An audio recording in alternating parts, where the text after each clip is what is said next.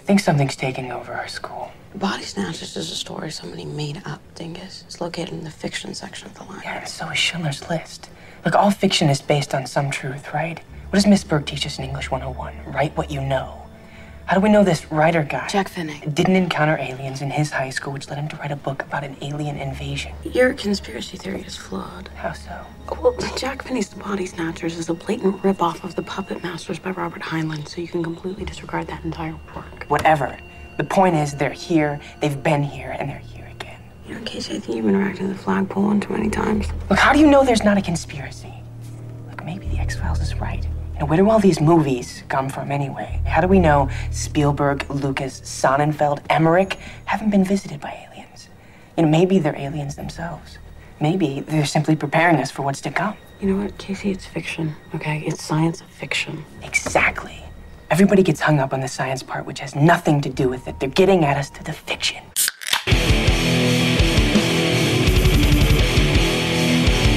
You're listening to the Buzzkill Podcast.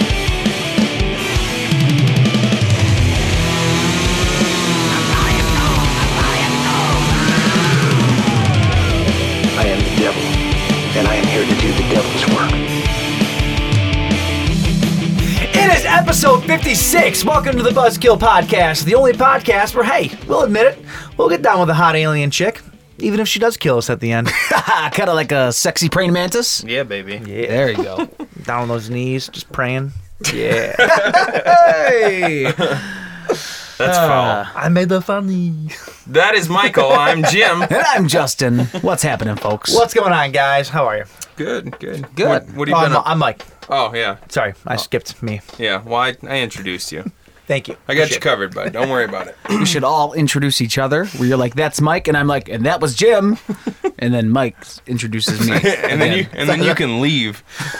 Go away, Yeah. Justin. I. All right. We don't uh, need you. Yes, we do. Well, what's going on, fellas? Not a whole lot, guys. How was the uh, how was the week treated you since last we convened? I don't remember much about this, this past We, week. we drink a lot. No, I wasn't drinking that much. I just can't. Can you? What the hell did we do this week? Um, oh, I found us a sponsor. Yeah. for the uh, for the podcast. What What is is it? Uh, this week's episode is being sponsored by Jose Bank Suit Rentals. Wait, no, it's not. Fuck those people. yeah. Um. If you ever getting married, and it's a national company, so I think most people probably know who they are. Maybe if you Yeah. ever getting married or you need a suit for anything, do not go to Jose Bank. And why Worst is that? Fucking service I've ever had in my life. Well, Mike, Mike's, Ever.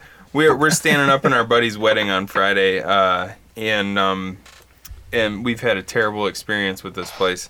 I warned him because I went I went to the same place for my wedding and just had an absolute shit experience. Mm-hmm. And then I warned him. He's like, "Yeah, I was thinking about going with Jose Bank," and I was like, "Don't, don't do it." Mm. Their name doesn't Don't. even have suit in the name. It has bank in the name. They just take your fucking money. exactly what it is. Yes.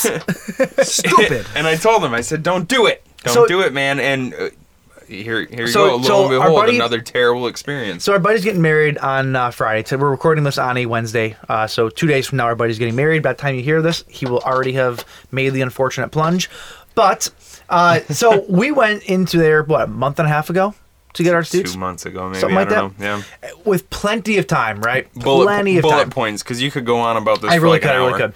Long story short, we went in there a month and a half, two months ago. We got fitted for the suits. I asked specifically, like, what, two or three times at least, can we pay for the suits when we come back for the second fitting? Yeah, yeah, yeah. Everything's great. We go back for the second fitting. They never ordered our suits. so now we're like two weeks out, maybe. And um, we have no suits. So they remeasure us. Don't listen to a word we say about what we want. Uh, order us suits. We go back about a week later. James is is fine. Mine is not. They definitely ordered the wrong jacket. Oh, jeez. I'll show you a Completely pic- different cut. I'll show Jose you, Bank. I'll, I'll show you a picture later. He looks like Pee Wee Herman. Oh yeah, it's awful. I'm s- I'm swimming in this thing. I'm, I'm a pretty svelte guy. Okay, I can't. Uh, I need the slim fit. So they ordered me the wrong jacket, and then so then they uh, they go to order it again, and they tell me, oh well, we can't find the jacket now. Apparently they don't have a 40 short slim a- anywhere in the entire country. Well, make me one. Two two days go by. I don't hear from him. He's trying to track one down for me. The groom has to call another Jose Bank in Chicago talked to a manager, and within a half an hour, they tracked down a suit coat in South Carolina. Wow. The groom had to do this. Listen, if there's anybody who works at Jose Bank listening to this, we don't doubt the fact that maybe some of you are competent. It's just this particular store. There's at least two of them that are probably competent. That's about Probably. it. So this particular store they is then full tell of a me bunch of shitheads. they then though. tell me they're going to overnight the jacket. They don't, and so now we are two days away from the wedding, and I just today finally got the suit in, and it still doesn't fucking fit. it's the wrong one. it still doesn't fucking fit. It- whi- Which would be fine if it was just for whatever, but you're supposed to match with everybody and have the same slim fit type of suits, I'm gonna right? look right? the same. The problem is that the jacket is is tailored for somebody with fucking T Rex arms. Ah, that's the problem with it it. was it was like a pre-used jacket that somebody returned. Oh, I'm so pissed. Corporate is going to get a mouthful or an earful. A tweet's full. I might just face fuck them too. That, that might happen. Facebook, you mad? Facebook. No, yeah, same face diff- fuck. Yeah, yeah. So that's been- so that's been, mouthful. uh, like that's like been a your- like yeah, a that's- like a sexy praying mantis. anyway, that's been my last like two weeks has just been dealing with this shit. I'm so done with it. Ah. and done I'm with just- it. I've just been kind of sitting by, watching, laughing, realizing that I have the correct suit, but it still fits like shit because Jose Bank sucks. All Ah. right. anyway, boys. Um. Yeah. What do we? Uh, Wait, wait, wait, wait. Hold on a minute. You didn't even ask me what I did, and I have to tell you really quick. It's short, simple. I bought a cat Nobody cares. That's Jay. all. Why didn't you bring your cat to the studio? because it today? would pee. No, I, probably wouldn't. I He's a good texted him cat. earlier. I said we need a studio cat. Yeah. Bring Bring need a bring, studio cat. Bring Mr. Thomas. Thomas. I'll get a studio lion. Ooh, I'm okay with that. That's it. How's the? ca- Is it? Is it a rescue? It is a rescue. Yeah. Oh. It so- wasn't. Was it like abused It was. or anything? It was. before? It was left on some lady's front porch in the middle of the night in the pouring rain in a in a cage. Oh. And he was soaked, and they uh, rescued him, and he was in foster for a handful of months, and then we picked him up. But he's good tempered and everything. Oh, he's awesome. I saw a picture of him sleeping on your chest while you were asleep. It was adorable. Yeah, went from they, they said it'll be a couple weeks he'll- before he starts coming around, and within the day he was hopping up on the couch on us and That's cool. sleeping in our bed, and so it's awesome. That's awesome. That's Justin. I didn't know that. Well, uh, well, you used to have a cat, didn't you? We what The did, hell yeah. was that cat's name? Me and Mike couldn't figure it out. Sassy. Sassy. Sassy. That, that- that was my sister's cat. Did was Brian's cat named Flowers or something? Somebody, somebody had a cat named Flowers. I can't. I don't know. Maybe I was drunk. I I probably don't know. was. I never met a pussy that smelled like flowers though. ah, shut up. All right. Well, uh, occasionally on this show, I, I mean, I, I mostly say uh, really smart, intelligent, correct things, but every once in a while, Mike says things that are stupid. So let's talk about those. yep. Stupid! You're so stupid! All right, so uh, so last week you said a dumb thing. um, you were you were pretty convinced that Annabelle had the biggest opening weekend before it, and that could not have been further from the truth. Um, the, uh, the the it, the we were talking about it breaking all the records, and you had said that Annabelle uh, had the biggest opening record uh, recently, and that's not true at all. Annabelle paired in comparison. Comparison. Um, the, the, the movie that it actually uh, broke the record of was Paranormal Activity three that made fifty three point or fifty two point five million dollars its opening weekend. Or- Okay. so So what was the statistic that we? Because because Get Out had it, there was something. Just there like a- was- there yeah, was there- something just like a, a few months ago about Get Out shattering all kinds of records, and then Annabelle shattered that record, and then yeah, it might have been. I forget what it, it might have been opening night, maybe. I don't know. Nah, There's something, shit. but it wasn't. That wasn't the record that they broke though. Um, and then also, I said I made the mistake of calling an actor. Uh, I said, "Oh, I thought his name was Gregory Peck." I don't know why I keep thinking that. And then we laughed about him and moved on. Mm-hmm. Yeah, Gregory Peck is a real actor. yeah, I know. Yeah. A very famous real actor He's that in To Kill a I Mockingbird. that I didn't even realize. I'm an idiot. Yeah, very Oh. famous guy. Oh, okay. I I didn't. I I don't think at the time it didn't really register with me who it was, but then I, like shortly after in the within the show, I was Yep. thinking about. it, I was like, oh, is He was Atticus in Finch? he was in Hitchcock movies, uh, both Cape Fears, The Omen, like you said, To Kill a Mockingbird. Both Cape Fears, Yep. like the the remake with uh, Yep. Bob De Niro. Yep. Where was Gregory Peck in that movie? He was well, well, he was an old man at that point, so Oh, he, yeah. was, he played the old guy. I'm assuming. You've never seen that, I that have not. remake, have you? I've not seen either of them. Oh, really? Yep. Yeah, I like that movie. It's so. I good. wouldn't I wouldn't consider those movies that make me a douche necessarily, but I should probably see them. You're just a douche, just in That's, general. that's, though. that's Yeah. actually very true. Well, Anyway, anything else? that's uh, nope. That's it from last week. That's it. Let's move on to this week? Uh, this week, we're talking about familians. We we Yes. feel we feel like uh, like you know everybody's always talking about aliens and y you always kind of you always kind of think of aliens in a a masculine light. I always think of aliens as sexy because of those those long, skinny, just Tendrils. gray bodies. Like Oh, they just yeah. oh, they just do it for me. Well, it, now It's that like I, it's an emaciated like model just wasting away. It's like Oh. my favorite thing ever. we just wanted to we want We want to give those female aliens we what just they got a- deserve. we just got a little peek behind the curtain on on Mike's taste in women. Hey man, we just wanted to spotlight the the uh, femme fatales of the of the alien Definitely. world, and, Mm-hmm. let- so we uh, what and let it be known, this is I think the fourth time now we've done an alien show. well, you don't have to bring that up. It makes No, us it's look awesome. like we don't have. Uh, no, I don't care. I, dude, I I will do an entire podcast just about aliens That's right, you because will. I love them. and we will. We're going to. Yes. Bring our And then- friend Tom and then- DeLonge on. And then my wife, Oh, you and kidding then me? my I'd love wife to. will leave me because this podcast already takes enough of my time. um, yeah. So this week, instead of aliens, we're talking about femalians, female aliens. Uh, did you? We didn't coin that term, I don't think. Did we? Mm-hmm. No, we actually found out after we watched stuff. There actually is a movie, I believe, from the '80s or the '90s, one of the two, called Familian. Oh, okay. Didn't well, even know about it. Well, that uh, that makes sense. Believe, so it, believe it or not, there are movies we don't know about. that's that's false. uh, f- so this week we're talking about femalians, Mm-hmm. and uh, Super kick-ass, like kill you, Familians. yes, exactly.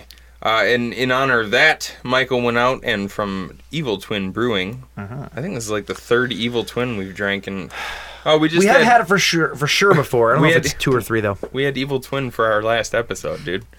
The cowboy. Oh shit, you're right. Way to go, Mike. Way to get some real some we real liked it variety so going much. here. We liked it so much. We had to go back to it. All right, so from Evil Twin Brewing in, I should know this because I I, think it was Connecticut, wasn't it? just said it last week. I don't know where this is from. Um, I think from, we said this exact same thing last week. from Evil Twin Brewing, distributed by 12% LLC, Brooklyn, New York. I don't think that's where it's actually from, though. This is Femme Fatale Yuzu Pale Ale. Now, um, we actually had a. Every year we get together with a few of our friends and we do a blind taste test of. Mm-hmm. Like one year it was uh, ciders, one year it was. This year it was shandies. They had one year, pumpkin beer. One year it was pumpkin beers. So this year we did shandies, and I reminded Mike that when he got here that we did a yuzu shandy, Mm-hmm. and it wasn't very good. so I'll be interested to see how this tastes. Yep. Uh, is- by the way, Brooklyn, New York. Oh, okay. Oh, it is yeah, I from- did. okay. Okay, yeah, I said that. I feel like last week though wasn't from Brooklyn. Oh, uh, produced and bottled for Evil Twin Brewing at Westbrook Brewing Company, Mount Pleasant, South Carolina. Okay. That doesn't sound I don't familiar think that's either. what we said either. They're just all over the map, guys. Yep. All right, Maybe- so this is uh, Femme Fatale Yuzu Pale Ale. Maybe they have an evil twin brewing company. So clever. uh, to take up the challenge and make a 100% true Brett IPA with yuzu fruit can very easily become a fatal attraction for the brewmaster. Once you get acquainted with the yuzu fruit's irresistible and seductive personality, along with Brett's overpowering, alluring, and very charming nature, it will ensnare you and drive you mad, obsessing over how exactly can you create the perfect, desirable, tangy, funky, crisp, tart flavor in your mouth. I don't know that I want a funky taste in my mouth. it doesn't even say tart flavor in your mouth. It is tart flavor in your mouth. I like that. Um, I don't know what a Brett IPA is. Do you know what the hell that is? Nope, no clue. Here, let's So- how do you spell it? Look uh, it up. It's it. You spell it like you spell Brett. Oh, B R E- they, uh, B R E T T. There you T? go. Yep. There's an R on the end. They got a lot of uh, weird names of beers. A lot of interesting. Like Who there's does? one uh, tw- Evil twin. Twin? Yeah. They have uh, one that's something Jesus, then they have a double Jesus, and they have one called Even More Jesus, Molotov cocktail, one that was starred out on the label, but something fucking something. Hmm. Something fucking something. Uh, interesting, to say the least. Uh, Brett is sh- is a shortened nickname for Brett Anamises. Brett Anamises? Jay, can you help him with that No, word? it's, it's a, no, it's a really weird word. It's That says bread. well, whatever. It's a wild yeast strain. Ooh, a Uh, wild So- yeast. Yeah, how, strain. how would you say that, Jay? Brett anomices? Brettanomyces. Brett, Brett anomices, yeah. I- I'm not a whatever. It's brewmaster. Let me see. weird. What? Bread and numbs. I, I don't know. I, I don't do it either. I can't do it any They, better ha- than they you have a can. beer called Ryan and the Gosling. Nice. What kind of beer Tons, is that? man. If They- that one doesn't taste like licking the back of Ryan Gosling's sack, They got then two pages, and, I, and I'm I'm scrolling fast on my on my MacBook, fa, fa, fa, fa, fa, and and takes 10, Yeah, there's a 15 lot. scrolls to get to the bottom. That's There's one impressive. that I want to find called uh, it's it's uh, their me- they call it their Metro, and the, li- the label is just a mustache and then lips with lipstick on. Right here. Metro Man. Uh, Metro Man. Metro Man. I apologize for that pour. That was, That's a terrible pour. Yeah, there's like 17 inches of head on top of these, so Ooh, so you don't gotta need that much. you gotta di- you gotta he, dig He deep gave us for that. head, Jay. You're stupid. He's Sorry, dumb. All right. I got sexy alien movies on my brain. Cheers. All right, cheers, boys. Ooh, That's, That's good. good. That's really good, actually. Whatever was in that It's- shandy it's a was beer. uh, Well, there's a thickness to it. there is no. Like, that's because it's femme fatale. There's a thickness that that thickness. you there's a know? little bit of thickness that, that kind of hazes in the mouth a little bit. Well, it's probably the uh, 17 inches of head sitting on top of it. Oh my but yeah, that's there. definitely a good beer. It's though. I really like good, It. actually. I don't. The, the fact that we didn't like the yuzu shandy probably had a lot to do with the fact that we were tasting 14 other flavors of shandy at yeah, the time. we need to learn to get some sort of a palate cleanser when we do that. Crack cocaine, I think, is a good Yeah, palate clean- yeah, yeah. cleanser. A little black tar. Yeah. Well, no, that doesn't go in your mouth. I mean, it could. I guess unless you're like, Do you free- shoot up in your tongue? Just- let's move on for crying out loud. All right, we have uh, a ton of news to get to today, so let's uh, crack into that bleed feed. Boom! Here comes the news.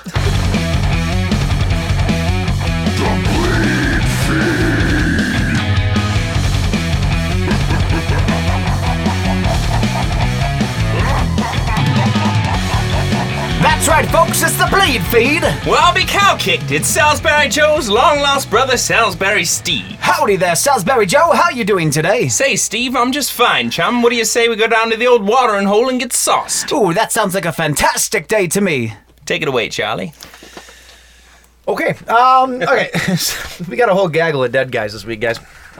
Um, first off, uh, uh, well, lost my spot here. Uh, God damn it, yep, we lost Harry Dean Stanton. Yep. We did. Ridiculously good character actor. Showed up in. he- He's one of those guys. You always talk about. You, we we always talk about. We watch movies and like, oh my god, it's that guy again, or it's like these character actors that are kind of prolific and they just kind of show up everywhere. He was one of those guys. Yeah. Probably best well known, at least in in our circles, from uh, Alien or Escape from New York. Yeah. Probably the, the big two. He's also in Christine, uh, Twin Peaks, Repo Man, Red Dawn, The Green Mile. So many things. So many things. Repo. Oh, duh. when The you old Repo Man, When yeah. you said Repo Man, I was thinking of uh, the genetic opera. I Oh. was like, that- he wasn't in that. No, no, no. That was an older movie. But uh, he died at the, at the age of 91 from natural causes. You know, it's nice to it. It's nice to see somebody go naturally for a change. Yeah. Well, Not was that this it's nice to just- see them go, but like Was it just there's kind been of like uh, so many a- like just been so many suicides lately and so many like other unnatural ways to go and Yeah. it's heartbreaking when you hear that There's been a lot of people like dying kind of young Yeah, lately. and absolutely. they're- I mean, you know, I, am still considering like 60s and and well it is like young. That's yeah uh, absolutely but 91 guy, that guy lived a very very long and that was a fruitful good life. run. He had an amazing career, and he worked uh, up until he died for the most part Yeah, you know you can't you can't argue with that right. uh, also this week we lost uh, a guy named uh, basil uh, gogos basil gogos Basil Gogo. And if you don't know his him by name, you probably know his artwork. Um, there's a ma- an old magazine called the um, Famous Monsters of Filmland, and they featured uh, heavily, especially in the earlier days, these hand painted um, magazine covers. You know what I'm talking about? Yeah. He was the artist behind all of those covers.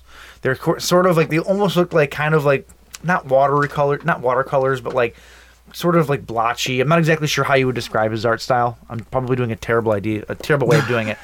But um, no, but he did portraits of all the big ho- horror monsters. You know, Frankenstein, Dracula. Uh, I think he did Phantom of the Opera. You know, tons, just tons of these these iconic horror guys. Yeah. Um, and so yeah.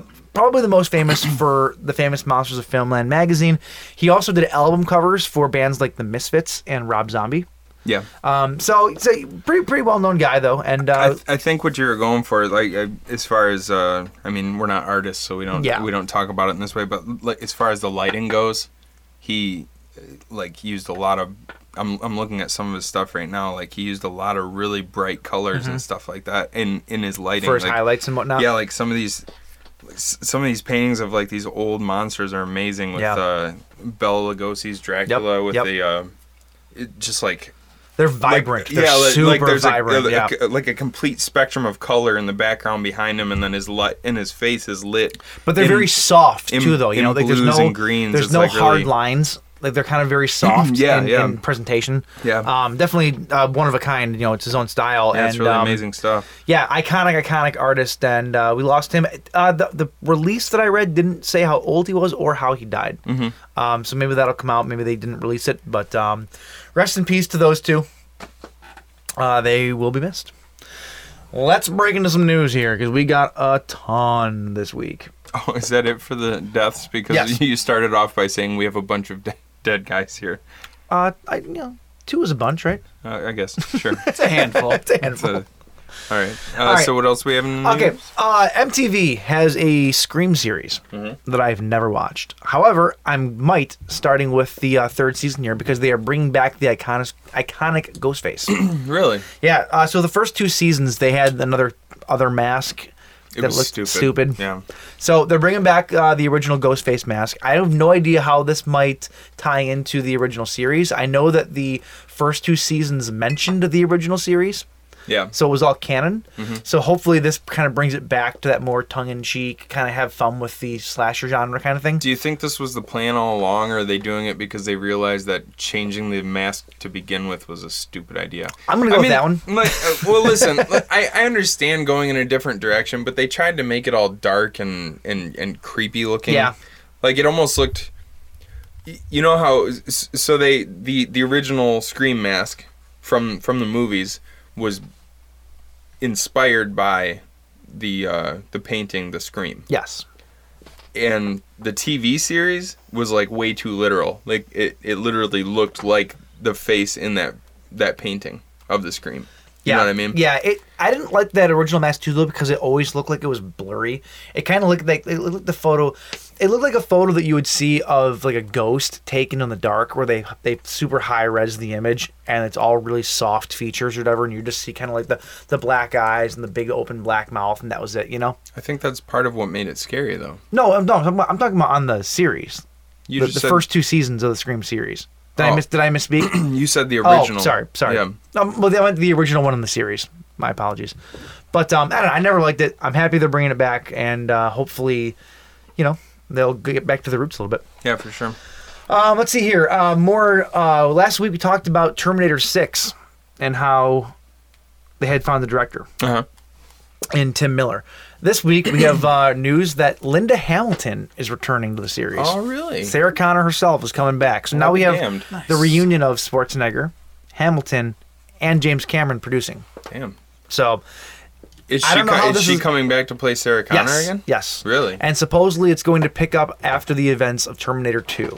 This seems to be a running theme in Hollywood to go back to the original one or two films and disregard decades worth of work. yeah. Which I understand it to a point, but it's like, come on, things are canon for a reason, you know? Nah, Uh, I don't that none of that stuff really bothers me. If you if you decide to go back and I are they literally going to disregard everything after that? Yep. Well, was everything after that really that great? I don't know. Terminator Salvation was the best Terminator movie. I, I can't even say that with a straight I was face. gonna say, I hope people can hear that you're being sarcastic because Uh, they we can't fell see asleep you doing in the this theater. with your hand. We fell asleep in the theater watching that. You did? And oh yeah, we went to go see it at the Bruin View. and I had a beer in my hand, and I fell asleep on the bar. Now, when you say we, Myself and my buddy Brian. okay, I'm, I'm glad that you corrected yourself on that because I s- for yeah, like I for know, I know, I know. years you insisted that I was there with you, and I was not. I'm still convinced you were. No, I've, but only, um, I've only been to the Broom View once. Uh, as they say for this uh, Terminator 6, though, if my computer would not freeze, I, I would have a quote here. Kill some time. Um, did you hear that beer is good to drink? Yeah, got it. Okay. there we go. Uh, naturally, Perfect she'll amount be of time I killed there. naturally she'll be uh, reprising the role of badass heroine Sarah Connor. Uh, quote: As meaningful as she was to the- uh, to gender and action stars everywhere back then, it's going to make a huge statement to have that seasoned warrior that she now. um, that seasoned warrior that she's become return. Cameron announced tonight at a special event. There are 50 year old and 60 year old guys out there killing bad guys, but there isn't an example of that for women. So it's going to be the the older version of this heroine coming back, kicking some ass. For sure. Totally down with that. Yeah, that's awesome. Uh, yeah, so it's uh, yeah, like I said, it's gonna be a direct sequel to Terminator 2, and it will it's intended to launch a new trilogy to revitalize the franchise. really? I don't know why everything needs to be a trilogy now too. Yeah. That and- kind of bothers me. and why all these and why all the i mean like whatever Uh, Yeah. like do we have to re it, it's like it's like this is the new remake you Mm-hmm. know what i mean Kinda. for for a while we were doing horror remakes like almost exclusively in hollywood it was horror remakes and now we're doing the, the like the I I guess it's a reboot, sort of, and like and like you said, Mm-hmm. This doing is new the- it's the trilogies. Or new- Ridley Scott wants to do like six more Alien movies. It's, dude, just Which I'll, I'll be honest with you, I would rather have. I would rather have new series being spawned than just shitty remake after shitty remake after shitty remake. yeah, that's true. aka Texas Chainsaw Massacre.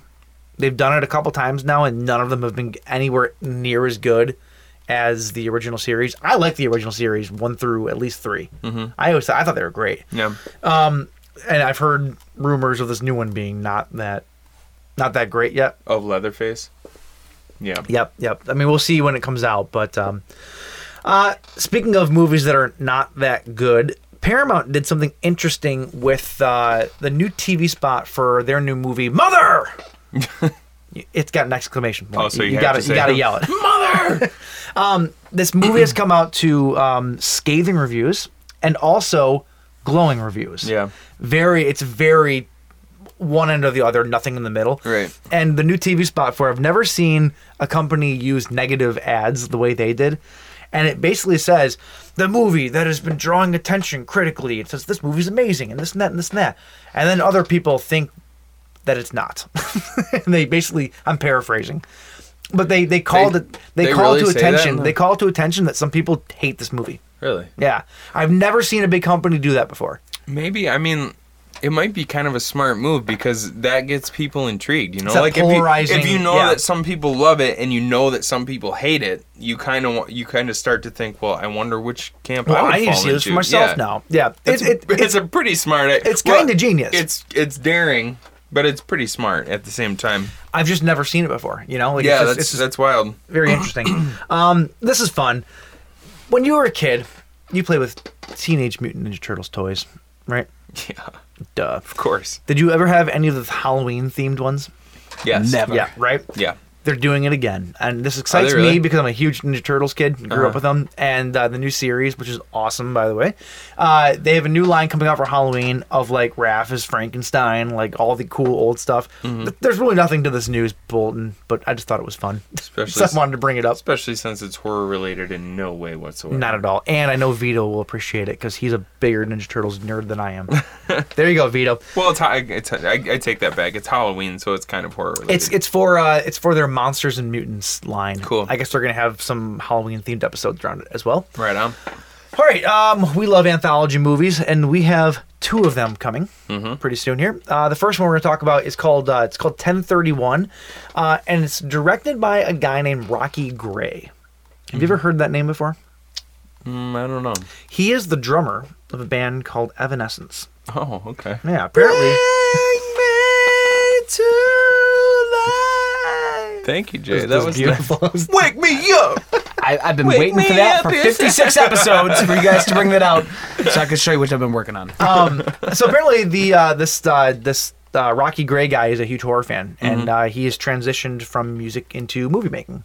And so he uh, this year he's going to be putting out uh, an anthology uh, Halloween uh, movie called 1031. It looks pretty good in the vein of like Trick or Treat and Tales of Halloween, that kind of thing. Um, I'm excited for that. Also, we mentioned a few weeks back that Mick Garris was working on a new project, and uh, more. Uh, there's more uh, details that dropped about that this week. Um, it's pr- I'm actually kind of excited about it. It um, it's called Nightmare Cinema, and it's going to be Mick Garris, uh, Joe Dante, uh, David Slade, who did Thirty Days of Night, and um, I'm gonna get this guy's name wrong. Uh, Ryuli Kitamura. Ryuhei. Ryuhei. Ryuhei Kitamura. Okay, I was I was close. No, not really. There's Okay. no L in his name. Shut up. All right, he did uh, Midnight Meat Train, and then uh, Alejandro uh, Briguez did Juan of the Dead. Uh, so these are all the uh, the guys for it. Mickey Rourke is serving as the narrator, sort of the crypt keeper, if you will. Oh, right on. And the idea for this is they're going to do the movie, and the idea is to turn this into a possible TV show. Oh, Is cool. the idea to kind of spin it into that? Are there any details about what it's like? What it's going to be about? Or? Um, yes, in Nightmare Cinema. I'm glad you asked, James. Oh, thank you. Because in Nightmare Cinema, uh, a series of down on the luck individuals enter the decrepit and spine tingling uh, Railtio Theater, only to have their deepest and darkest fears brought to life on the silver screen by the projectionist, a mysterious ghostly figure who holds the nightmare's futures. Sorry, Rialto. yeah, that too. Theater. Rialto. I can't read. Um, the, the the St. Clair Shores school system failed you so hard. It's ridiculous. You really can't read at all. eh, you know. Continue. continue by the reading. poorly. projectionist, a mysterious ghostly figure who holds the nightmarish futures of all who attend the sc- screenings. By the time our patrons realize the truth, no escape is escape is no longer an option. For once, the ticket is once. The, I can't talk now that you brought this up. Today, Junior. For once, the ticket is torn. Their fate is sealed at Nightmare Cinema. I had to add a little. I was uh, waiting for him to pizzazz. say Simina. It's, it's pronounced Kainama, you idiot.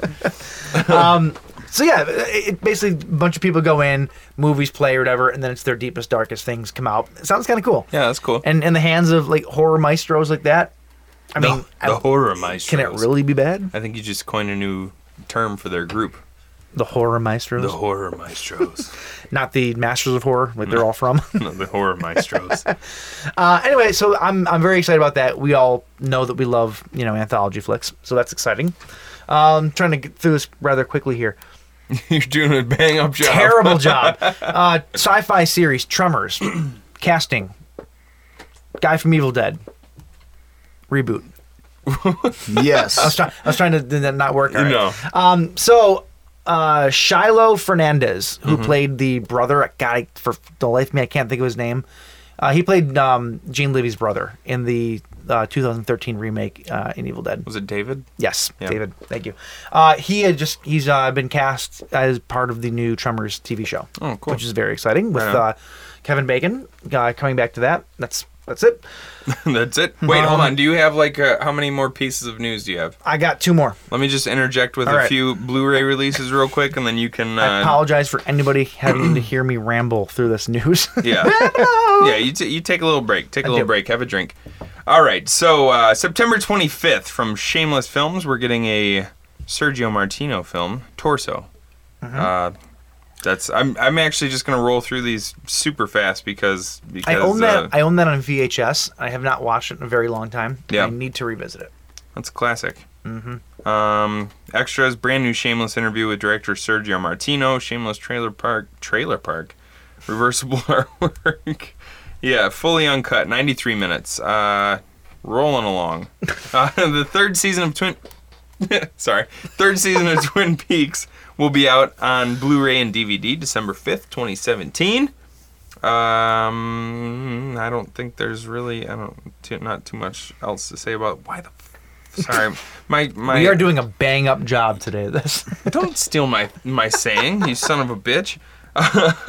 October sixth, the complete October 4th. I'm sorry. I- You can't read now. You, can't read now. Can't read. the complete Urban Legend trilogy is coming to Blu-ray Aw, for the dang. first time, October 4th. Can we do a Urban Legend, Urban Legend, Urban Legends, Urban Legends Final Cut, and Urban Legends Bloody Mary, which I've never seen the last I one. was Have saying, you? when this comes out, can we buy it and do a retrospective? Oh, wait, uh, yeah. We already talked about Urban Legends, but um, No, we did. You're right. yes, we did. I am Never right. Uh, mind.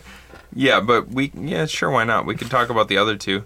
Uh, the original. Oh, great! My my iPad decided to stop working. This sucks tonight, guys. I'm sorry. Original Black Christmas is getting its first ever UK Blu release, okay. but uh, I believe they said it's region free. Oh, Uh, du-du-du-du. on so it's like, November it's like UK plus. on November 6th, I was about to say 5th, even though it clearly says 6th, 101 Films releases Bob Clark's Black Christmas on UK Blu ray for the first time ever. Um, this isn't the one that said it was region free, so I guess this doesn't really apply to us because unless you have a region play br- re- region free Blu ray player, it's not going to really do you much or, good. or if we have UK uh, listeners, Or if we that, have UK that will be listeners. news to them.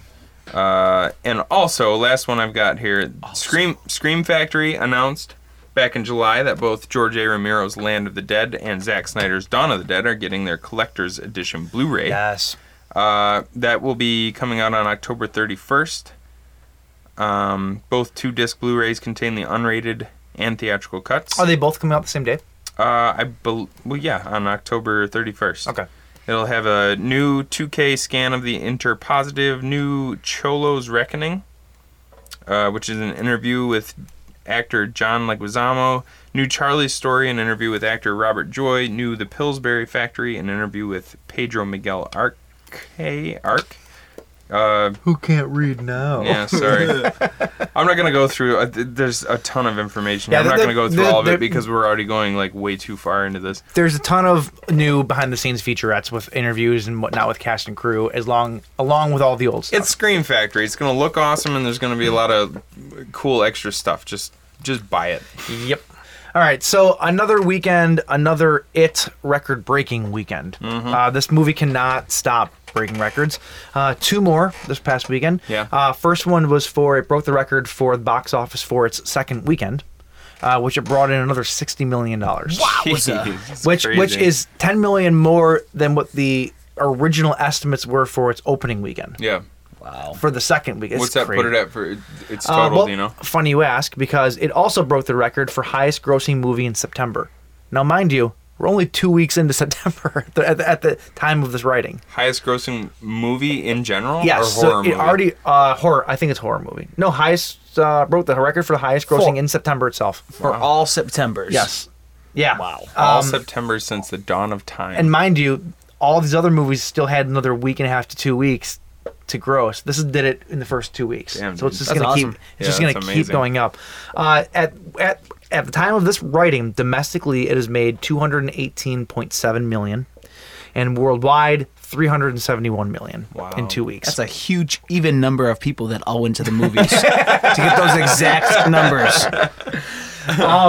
Also, this week, uh, more it news. Uh, Andy Muschietti uh, announced that when the movie comes to Blue, there's going to be 15 minutes of extra footage not Nice. shown in theaters. Cool. Nice. So we're going to be getting a sounds like a director's cut uh, when it comes out, which is always fantastic. He's pushing to uh, to to remake Pet Cemetery. Yes, he is. And I, I can't imagine that they're gonna. He has other I things can't imagine though. they're gonna turn him down for it. Well, he has other things on the slate already though. So even if that does happen, it's not going to be for a while because they're probably after he finishes his next project, he's going to probably go back to it. Is my guess. What's it? Do you know what his next project Uh, is? I read about it. I don't know what it is off the top of my head. I don't right on. want to speak out of turn on it. sure. Um, okay, so we we we flew through all of that just so that I could get to this, the Mm-hmm. very last piece.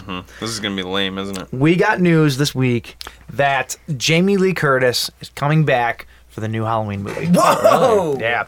Did you Oh. Nice. not know about this? I, I did actually, but it's it's exciting to hear it again. yeah, I'm I'm super pumped. Uh, they're doing what we talked about earlier, how they're kind of picking up after the original one or two movies and disregarding the whole rest of the franchise. Yeah. So I was gonna say Which she dies. really in- sucks because I like those Danielle Harris movies.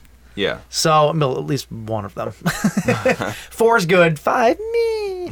Um, that being said, though, I again I I like the idea of continuing after the original to make like a, a proper trilogy, you know, if you will. I like the idea of that.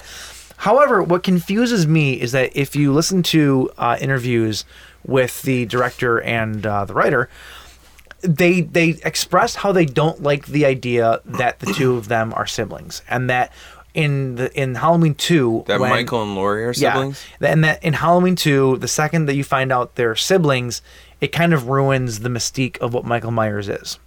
The the whole idea that he is just the shape and that he's killing for no reason and you have no idea what his his motivation is. He's just this this entity that is killing people is far more scary than knowing that oh he's trying to kill his sister.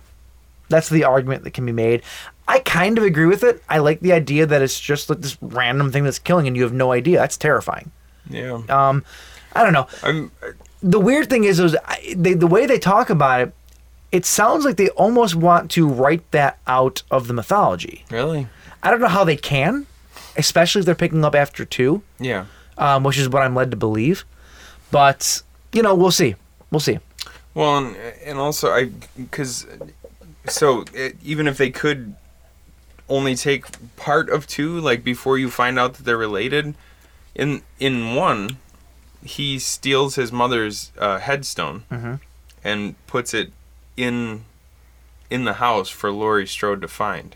Like, what would the motivation be for that?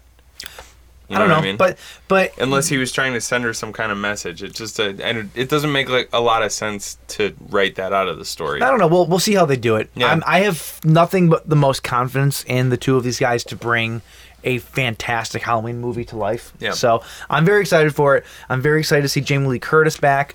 Um, and and mostly excited that uh, neither LL Cool J or Buster Rhymes is around to ruin them this time.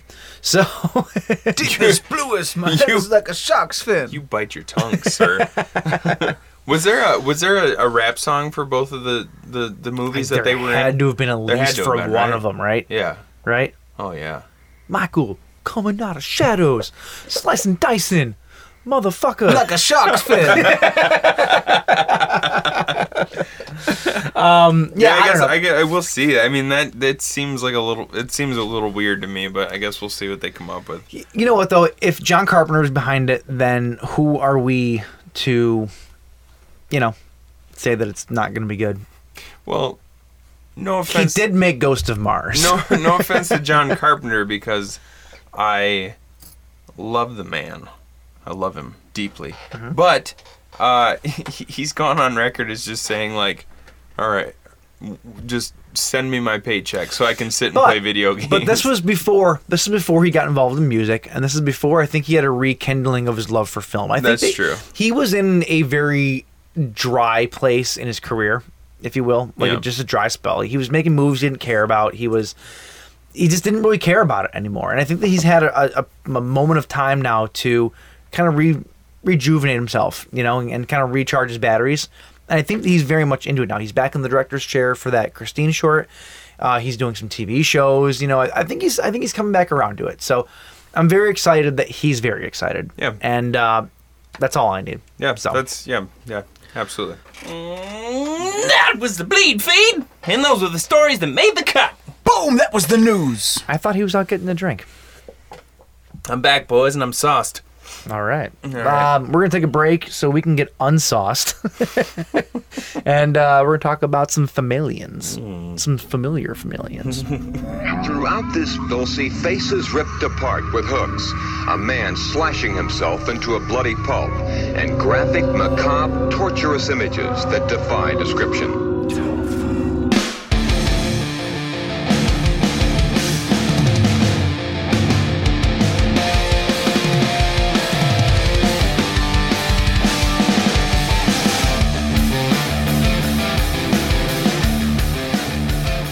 Familians. Fami- Familial. Familians. All right. Well, the first.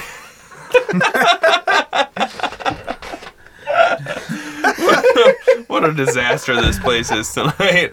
So, hey guys, the Jack Daniels is a flowing. welcome back to the Buzzed Kill podcast with a D. Mike, you still have to work on your your D. Buzzed. You just gotta work on your D. Buzzed Kill podcast. um, tonight we're gonna be I work on my D for at least 45 minutes every night.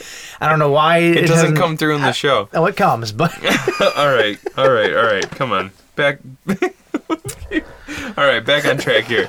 So we're going to be discussing in great detail three movies. Detail. Detail three movies tonight. Um, Species, classic. yep.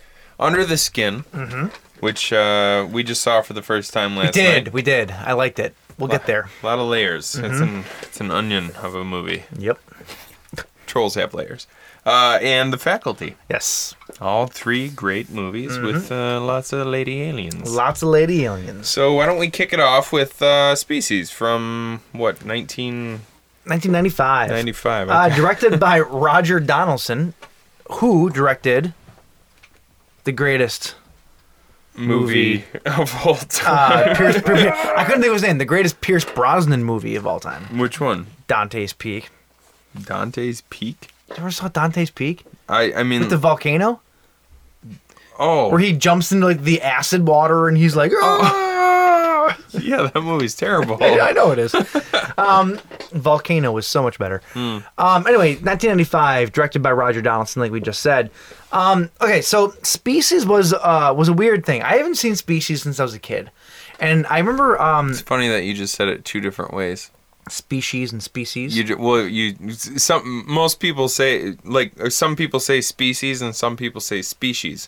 And you just I said think the it- correct you, is you ju- Species. You just said it but- both ways in one sentence. I'm that good. It's interesting. I'm just that good. it's interesting. Um, okay, so this is that kind of movie though where I haven't seen it since I was a kid, and back when I was a kid in 1995 when it came out, this was like the, the the, the for lack of a better way of saying it, it was basically a skin flick.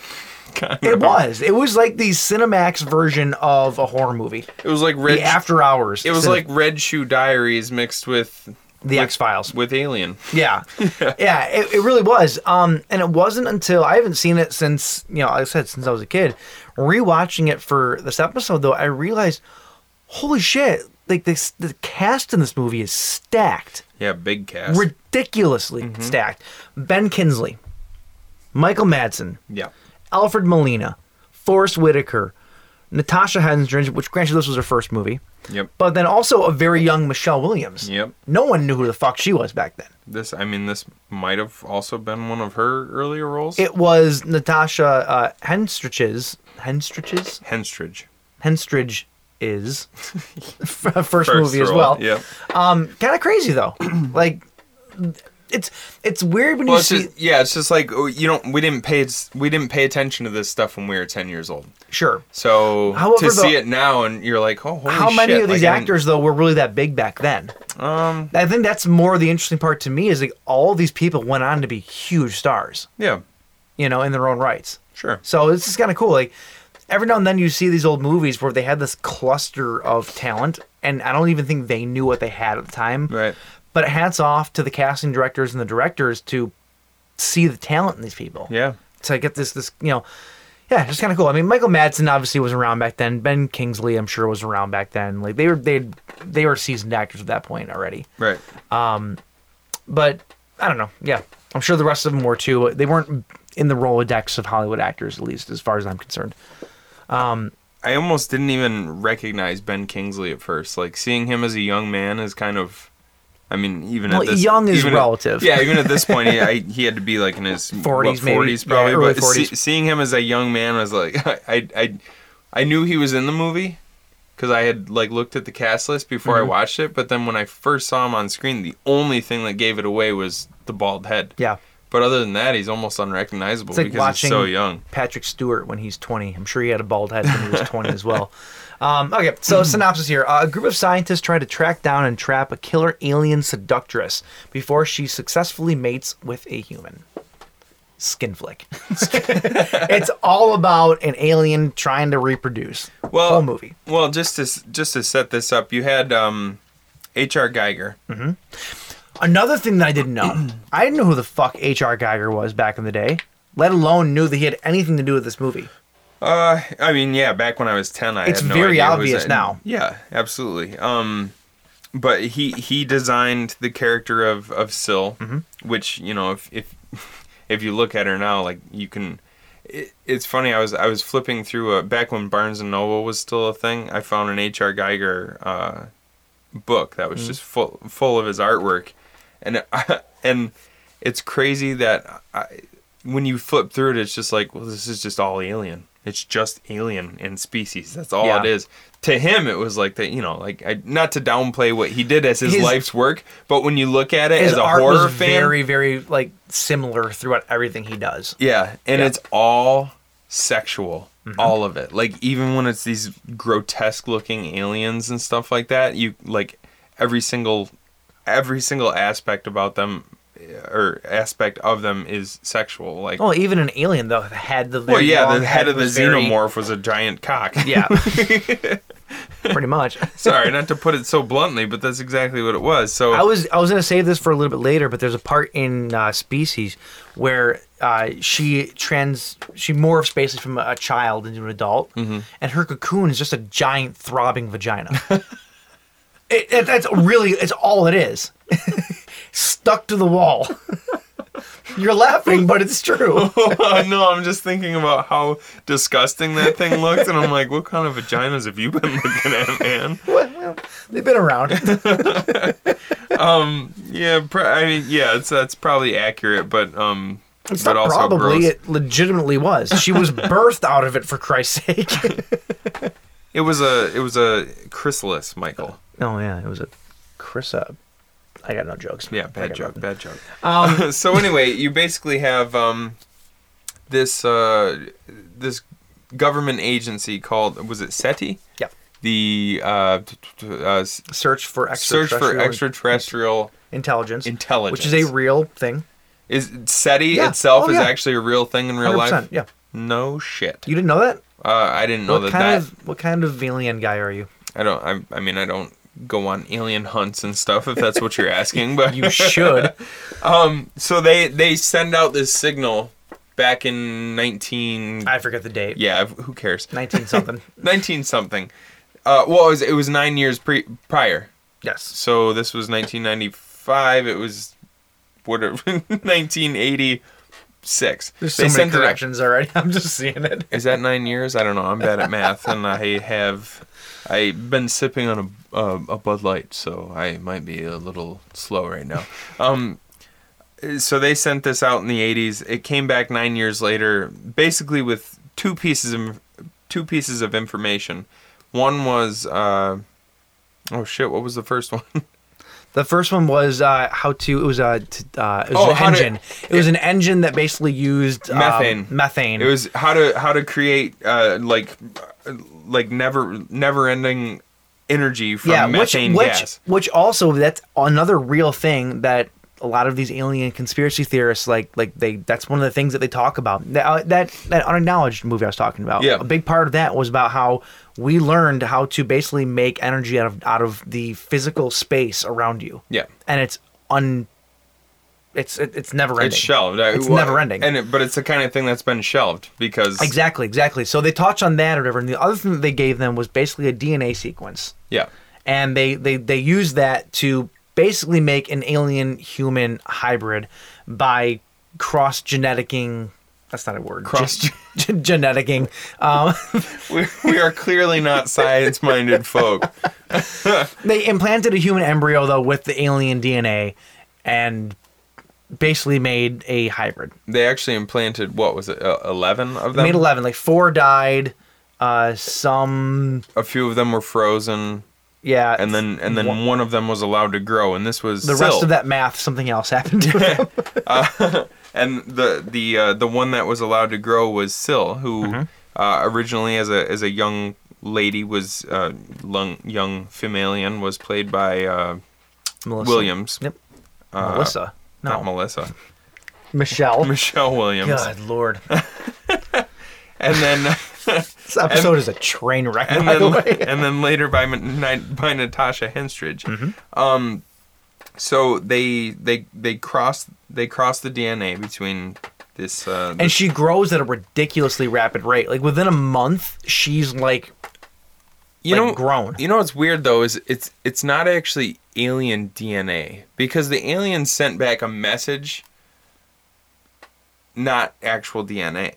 They sent them back a message that told them basically how to create this DNA. Mm-hmm. So it's still it's not really alien. It's still of Earth. Like the, it was created in a lab. So maybe that's maybe that's why the alien looks like a machine, sort of. It does look very metallic, and and it's well Mm. that's that's just the H.R. Geiger influence. but yeah, okay, fine. so anyway, um, Syl, uh, she she develops at this incredible rate.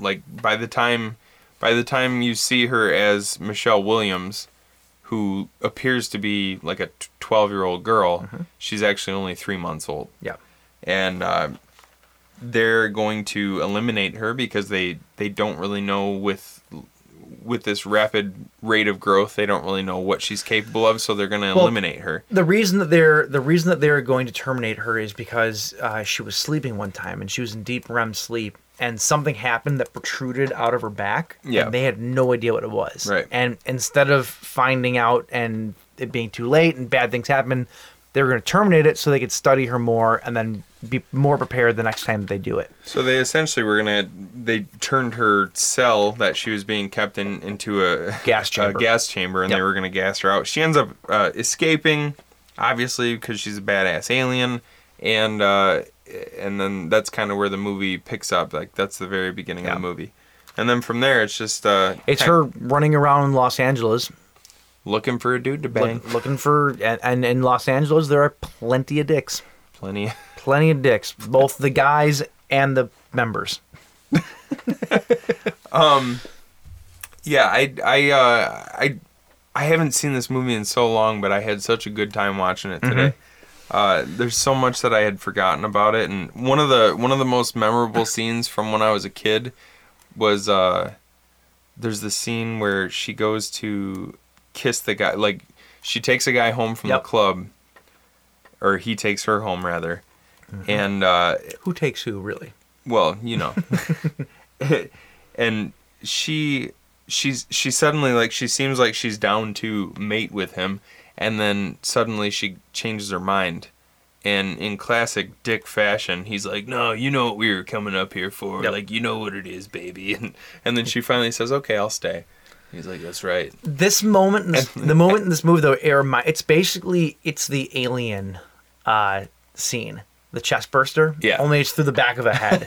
it's fantastic. well this is that like this is I, like I said, I hadn't seen this movie in so long, but this is the one scene that had always stuck with me, like all throughout childhood, and, and it's the one scene that I was waiting for. And I, once I saw it, I was like, yes, it's just like I remember it. Like she goes to kiss him because she finally kind of agrees to stay, even though you know this dude's about to get completely fucked up. And she goes to like kiss him, and they're like really making out, and then all of a sudden her tongue just comes out the back of his head and just blows out the Yep. back. It's amazing. And then the alien comes out of the back of the head and goes, "Hello, my baby. Hello, my darling. Hello."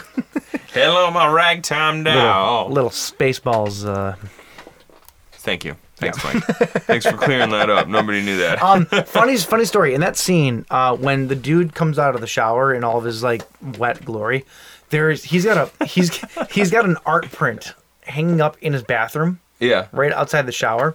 It's an art print of it's a mosaic, and there's a naked lady in the front, and that's a bunch of random uh, squares. Isn't of, it Abraham Lincoln? it's Abraham Lincoln. Ironically enough, my boss, the priest, has this art print, and he's been trying to pawn it off to me for months Yeah. suddenly I want it Why didn't you want it before? because I thought it was stupid. Now that it's in a movie, I'm like, oh shit, this you're- thing's famous. Find out it's a Picasso. Is it really? Yeah, or no, no, no, uh, uh, not a Picasso. A um, No, that doesn't sound right. no, it's a fucking Look at not you. important, not important, not important. So, so because it's in a movie, now all of a sudden you Kind have of want it interest. now, yeah. Oh my you god, jackass. No, it's I, I saw it. Like I, I'm actually glad that you that you brought it up because I it it shows up pretty prominently in the doorway quite a few times. Yes, it And I does. was like, I wonder if is there is there some significance to this weird mosaic picture of Abraham Lincoln? I didn't even see the naked lady. in well, the that's because foreground of it. that's because you only see it as Abraham Lincoln from a distance. Mm. Up close, it looks nothing like him. It's one of those weird, like you know, the way of Van Gogh. It's a Van Gogh. Van Gogh. That's yeah. it. Uh, Van Gogh. A Van Gogh. um, anyway, back to the movie though. Uh, so she she basically she's going through you know all these people. Whatever you that was your favorite scene. I Can I correct myself? J- oh, Sorry, one one second, just to correct myself so I can avoid it next next week. It was 19 years after the outbound message was transmitted. 19, not 19. nine. I was say I I thought that it was more than that. yeah. I thought it was more than that. Um, you know, the, I love this movie a lot. There's really, really good effects in it by you know Geiger and practical effects, but the digital effects in this movie really leave a lot to be. Um, The digital effects, yeah. yeah. especially the end. They they get Where she's like jumping from rock they get to pretty rock. yeah. gnarly. They get pretty gnarly. Uh, but it, it's it's early '90s You know, though. you can't expect too much For from it. 1995 though, it really didn't look that bad. yeah, I've seen movies from the 90s that had much much worse CG. yeah. Um, there's um there's another scene at the end. You you talked about the uh, the kiss death. There's another scene where she takes another guy takes her home, and he's like being super nice to her and everything else. And I think that she actually does want to mate with him, and uh, they end up getting into a hot tub. and she she brings him in or whatever and he's very not all about it like he's actually a nice dude like he's not just gonna bang this girl on the first night Well, he's telling her to slow down. Yeah. Like, hey, we got time. Let's There's get to time, know there's each time." other a little bit, and that's why i don't bring girls home from the bar because you're worried that they're gonna murder you in your hot tub that you don't own. is that is that irrational just, just curious is, is that all that irrational Wait, this is this is this is this is going on the assumption that you could actually get a girl to go home with you from the bar, it is science fiction which is yeah, I was gonna say, which in itself is a is a massive work of fiction. No, I do. I do like that. I do like that scene though. I like the idea that um, you know you have all these shitbag dudes for the most part in most of the movie, and then you have like a normal dude.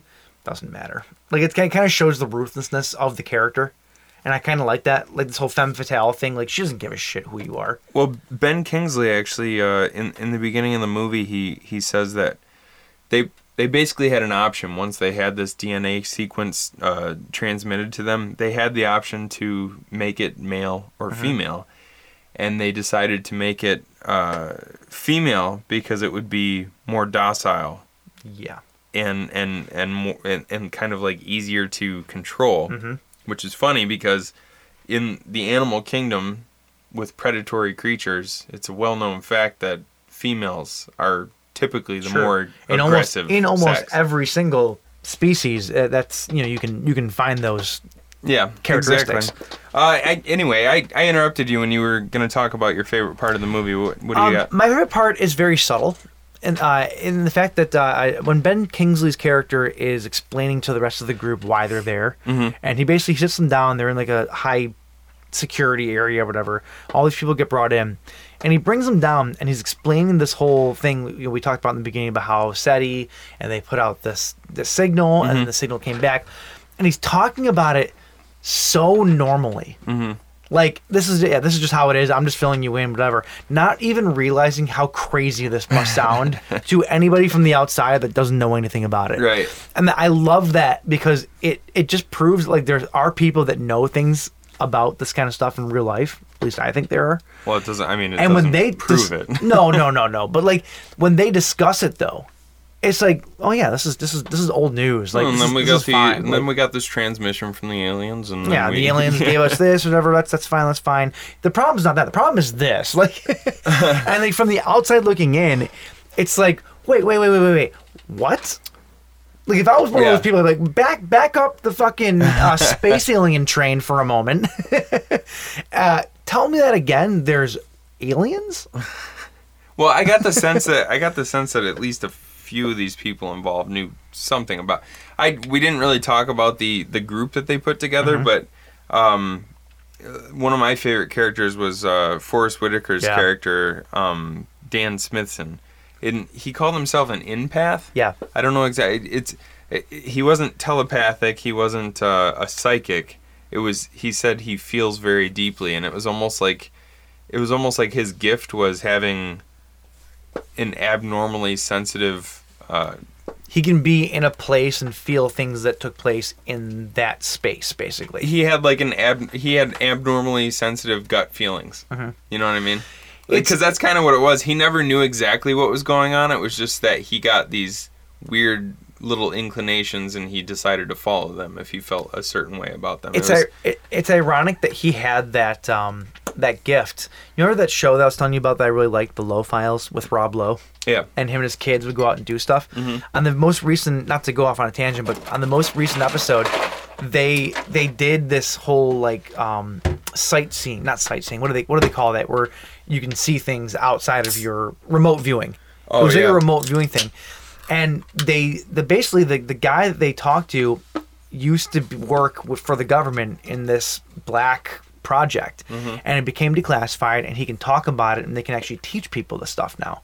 they can and- teach remote viewing. Basically, yeah. Really? And they did it. They did this, and I actually kind of believe this show. I've, we've gone over this before. I, I believe that it's not staged. Yep.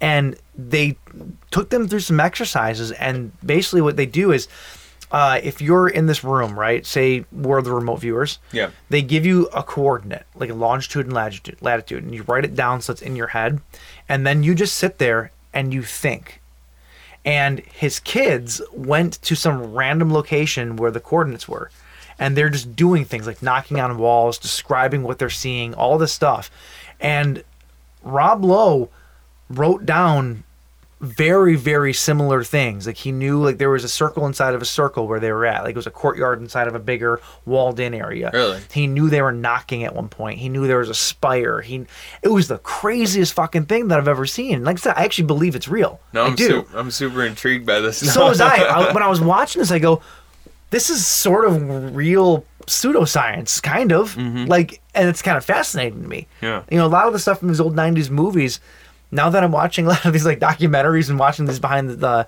not, not behind the curtain type shows, it's like, how much shit did people really know about back in the 90s? Because this is all kind of like coming to light now, you know? It's it's really bizarre. Everybody talks about how horror sucked in the '90s, and maybe it's maybe horror sucked so bad in the '90s because they were it was just the government giving out their secrets. Yeah, they were focusing more on like real life stuff, but doing it in this like semi fictional way, and they were just giving us all the information Mm-hmm. we needed.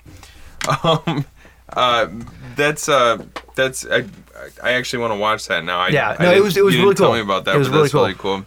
So um, yeah, they put together this crew. Basically, Michael Madsen is He's a hitman. uh, he's a hitman. a Government bo- hired a, hitman. A bounty hunter. Uh, Alfred Molina is just this brilliant doctor. Uh, Marge Helgenberger plays Dr. Laura Baker, another. She's a physicist, I believe. Yeah, so they basically put together this crew to, you know, they have they have a, a physicist, a doctor, a bounty hunter, an empath, basically all the resources that they would need to try and track Syl down. Yeah.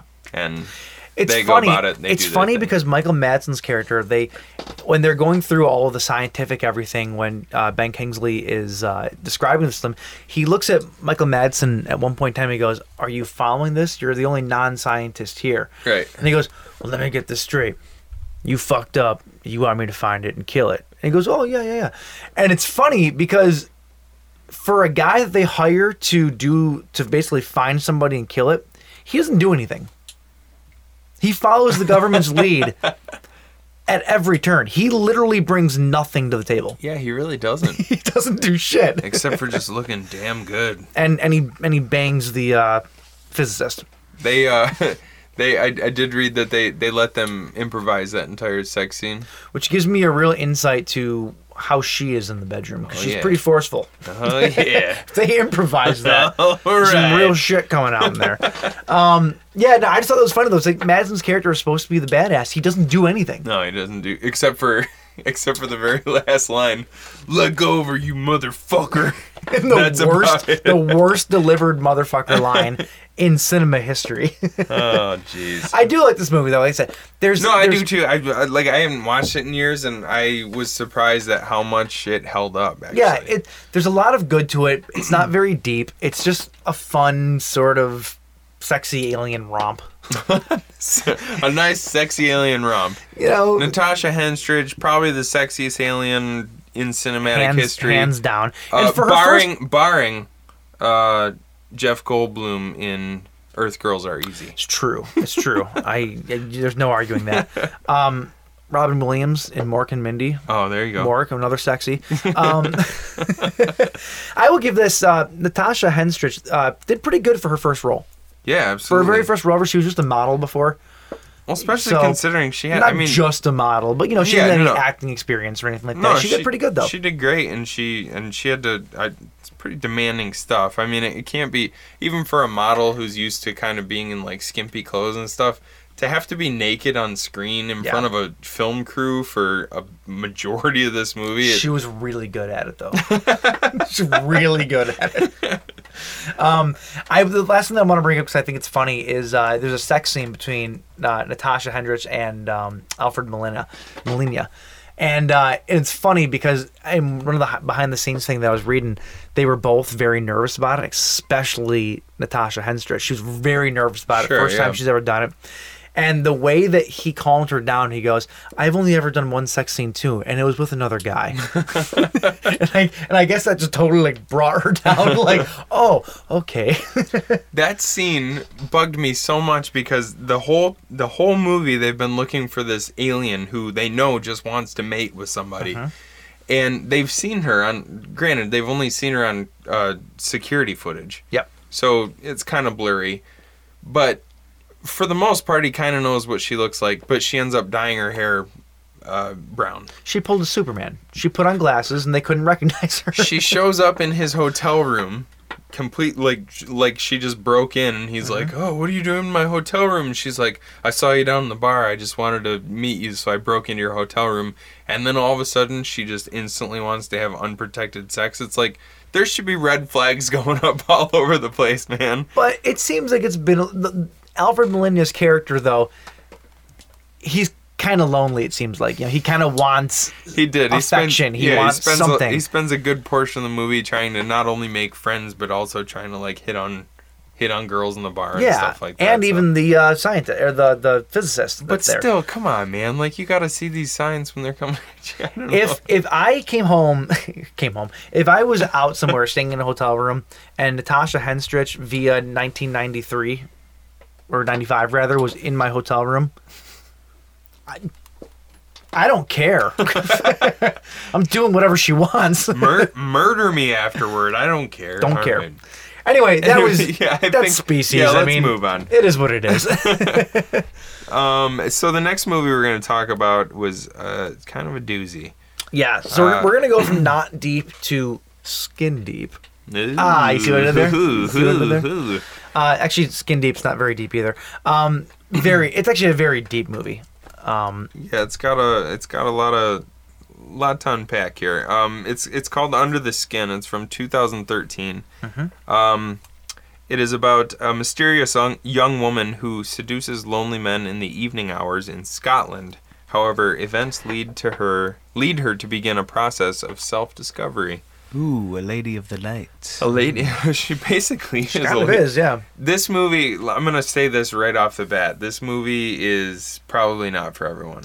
I agree. and uh, it has no I, I would say personally has no rewatch value for me Really, yeah I, I would. I think I would. I think after thinking about it and a- analyzing it in my own uh, Cro-Magnon way and taking away what I think I need to take away from it I don't really feel like I need to watch it again It's it's not one that I will go back to anytime soon. Yeah. That being said, I think that it's um it's the kind of movie that I might watch with somebody else who's never seen it. maybe You know, maybe that yeah kind of watch. yeah Um, sure just to show somebody else and get their opinion like I, I might watch it with my wife because she's way smarter than me and like It's it's kind of like Schindler's List. Like I'm not gonna put that movie on for fun. Right. I'm gonna watch it for a purpose. Yeah. You know, like I'm gonna own it still because it's a great movie and it's a fantastically made movie. but I'm not gonna watch it all the time. Um, so this movie uh, directed by a guy named Jonathan Glazer. Mm-hmm. Um, familiar to you? Jonathan Glazer. Yes. Um, the name Yes. sounds familiar. Is it supposed to be familiar? No. No. He's a, he's a But- mu- music guy or so- a music industry. I'll say, right? but you do know his work. Oh, do you I? do know his work. Okay. Um, he directed this little video called "Virtual Insanity." Yeah, Oh, Dude, really? Jamiroquai? He I love directed that, song. video. I love that video. It's so awesome. Now, ju- and the other the other big video that he did, um, judging from this movie, kind of pretentious, right? And in its in its very deep thinking sort of way. This movie. Yes. What band would you associate him with? I'm good. Radiohead. He did the Karma Police video. Yeah. I only say that because now I'm looking at his IMDb. oh, come on! you take yeah, the fun out sorry. of I it. don't know if I Take would. the I don't know if fun I out would of have it. guessed it because there's plenty of pretentious bands out True. there, but uh, Radiohead being probably I do the most love the pretentious Karma out of- Police video though. I've always loved it. Um, I don't remember that one. Oh, it's the guy chasing the car, and then he gets lit on fire at the end, and he's chasing down the car completely ablaze. Oh, oh, Really? You don't Oh, remember that? yeah. Now Tom yep. York's in the Yeah, back it seat just- it- singing- It, singing just a came song. back to me. All right, so uh, Star, S- Starling, starring Starling. Scarlett Johansson, and that's pretty much it. As the Starling, That is the Starling. 'Cause she is. Mm-hmm. Uh, she is just known as the female. Nobody in this movie has names except for one guy. That's it. Which who's is who's the one guy? I don't I- even know the. Gary. Was that was that his name? I, I don't- Andrew. Andrew. Thank you. Andrew was his name. He's the o- he's the guy at the end that's actually really nice to her. After she goes through her like flip of identity. Oh, we're, okay, but we're, yeah, but yeah. We're, we're moving ahead. Yeah, yeah, yeah. Um, well, that's one thing that I love too, because like when you're when you're watching the movie, you're not thinking that it's not like, "Hey, there, you first victim, come over here." But when you look at IMDb, it's Yeah. the female, the bad man, the It's dead very woman, pickup man, the ambiguous, first victim. yeah. It- it's all stuff like man at club. Well, there's not a lot of uh, there's the the first I think solid piece of dialogue doesn't take place until like 12 minutes into the movie. Right. yeah, It's there's. a, it's it's a mood piece. I, I've said that in the past, but it absolutely is. Like, oh, this you movie, just love saying I mood do, I piece. do, but it exists It, makes in- you sound like such an asshole. it's the fifth of mood piece, It's a- and uh, it's, it's a- very. Uh, It makes it's- it makes me think of somebody standing in front of a a giant blank canvas with one single red dot in the middle and it's saying, the "Oh, mood piece. This is a mood piece. It's I about the understand. it's about the duality of man and It- it's no, about perfect- fuck you. It's a red perfect- dot in the middle of a nothing canvas. Is, nothing is perfect. Everything had the red dots. No, but like I said, this movie's probably not for everybody No. because it, it's I'd say literally like uh, like probably eighty percent of the movie is just her driving around in this giant van. Yep. Pulling up to different dudes, asking them where they're going. If they say they're going to meet with friends or family, she continues driving. If they say that they're alone, she picks them up. Yeah. That's It- that's it that's like a wins- majority of the movie. This movie wins the gold medal at the uh, slow burn Olympics. yeah. It really does because Uh-huh. it, it it's it's a sludge. It really is. It moves at a snail's pace. That being said, though, for as slow as it moves, it's not that you're not getting information because you are. Yeah. You're just you're absorbing it at a very slow pace. which is kind of necessary for this movie because Um, Sure. there's a lot to take in, and uh, even even though it's moving so slowly, and also I, this, it might seem the way that I'm describing it might seem like I didn't enjoy it. Like I was actually really interested the Mm-hmm. whole time. I never got I never got bored with it, even though it was a super slow pace. Neither did I. Um, and I'm going to get into some of the more um, uh, uh, uh, uh, descriptive parts of the movie. And I want to. We, we talked about this last week. We are we're no longer going to pretend that we're not going to give spoilers. Yeah. So if you want to see this movie, uh, uh, skip ahead or whatever, because we are going to talk about the ending, I'm sure, um, and and what happens. So be warned. Um, so we had talked about how she she drives around and picks up unassuming gentlemen who are more often than not by themselves at night. Nobody around them.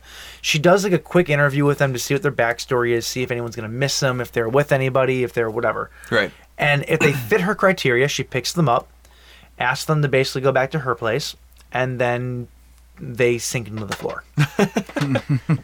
Um. I don't think that I really jumped too much in that. no, no, not at all. It's like it's pretty it's pretty bizarre. Like Uh-huh. um I mean it's totally an art house film. uh but uh, if you it's- if you- like I, the way that I would describe it, if you've seen Stranger Things, it's the same as the Upside Down, but Yeah. not not the version of it where like uh, where it's just like our world except for all decrepit. It's like the version of it where Upside down. Well, that's yeah, that's that's like the Upside Down that everybody else sees. Sure. but the Upside Down that Eleven goes to when she's in the It's the just t- nothingness. The tank. It's nothingness, and it looks like they're walking on water. Well, and, And- she basically is. However, it's like this like weird, like gelatinous, uh, reflective surface, and, And she just kinda- Johansson walks across it, but the guys just sink into this like tar sludge. Well, and she has them in kind of a trance, you know, like they're just walking toward her, and, and she's like taking her clothes off. They think they're gonna get laid because that's what Mm-hmm. Come dudes to me. think about. Come to me. We got to talk about that, by the way. and um, and then they just kind of slowly walk into the floor, and then they're gone. They're gone.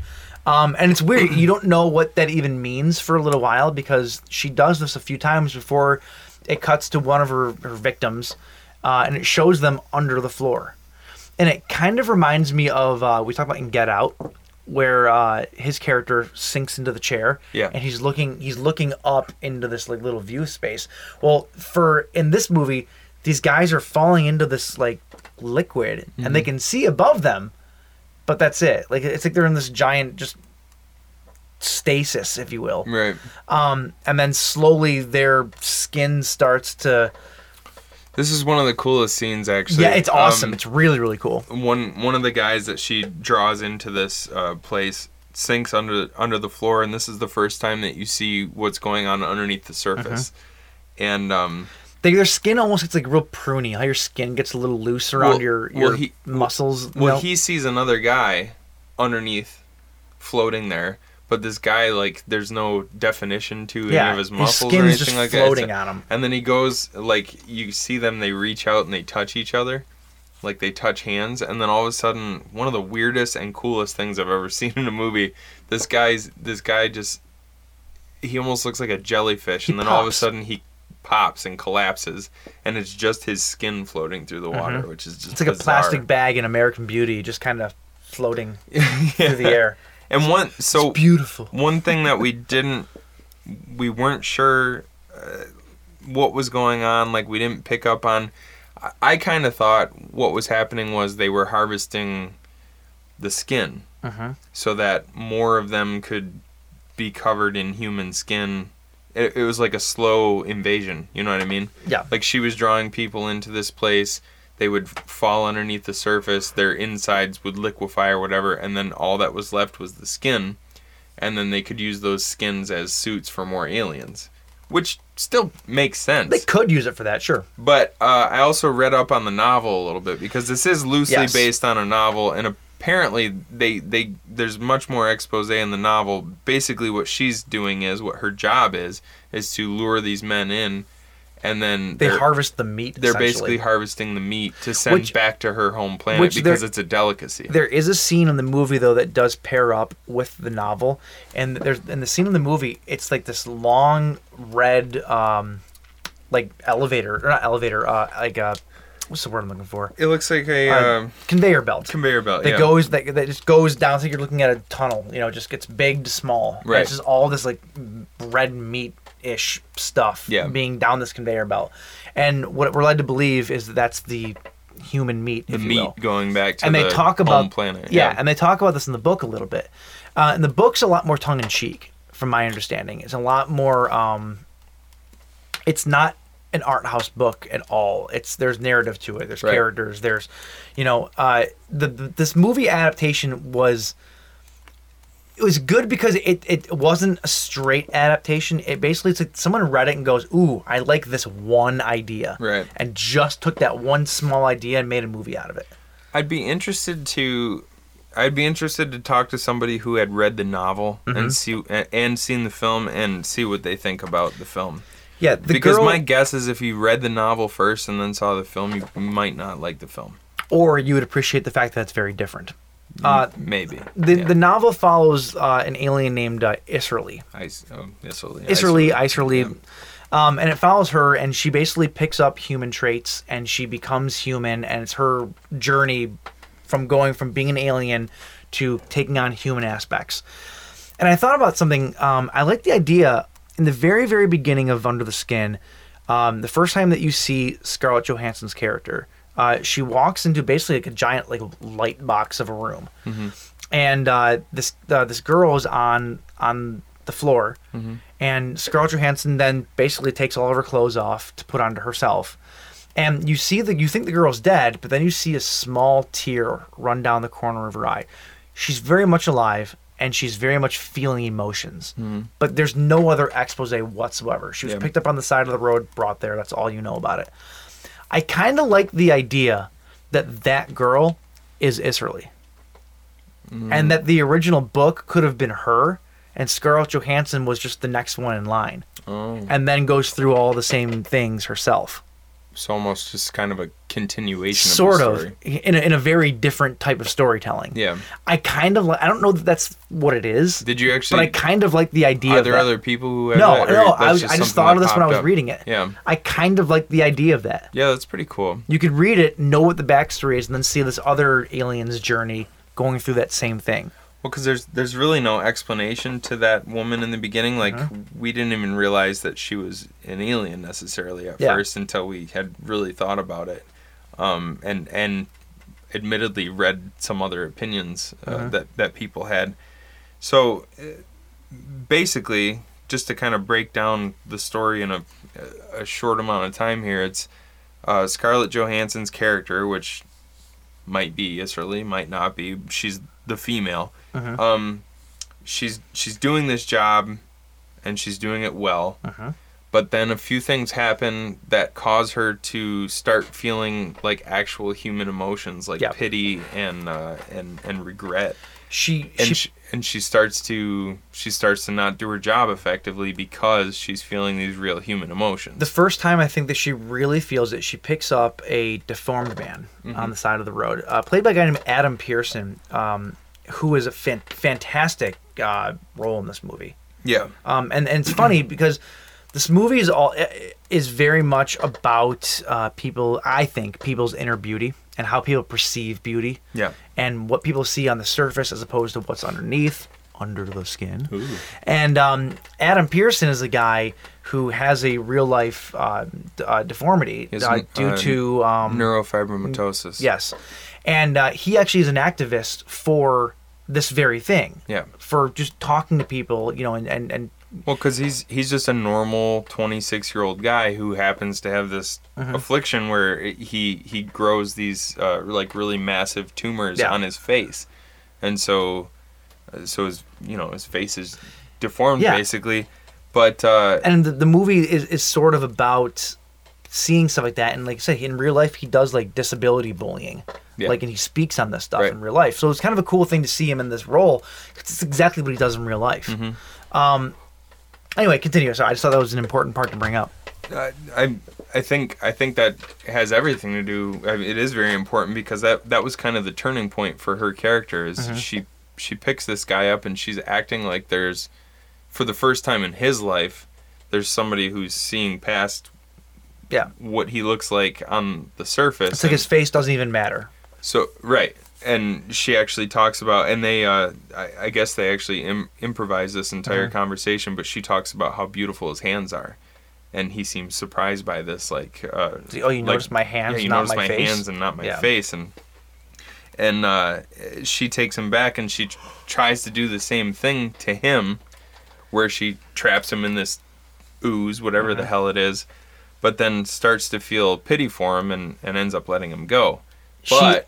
and that happens because she sees a fly darting against a window that's trapped behind this glass like this fly can see the light beyond the window the same way the people underneath this ooze ooze, if you will, can see the real world, but they're trapped. Right. And she ends up letting them go. Now, another one of the characters we did not mention yet is the motorcycle man. yeah Throughout this entire movie, there's a guy that sort of follows her follows her around and sort of cleans up after her, makes sure that she's doing the job that she's doing.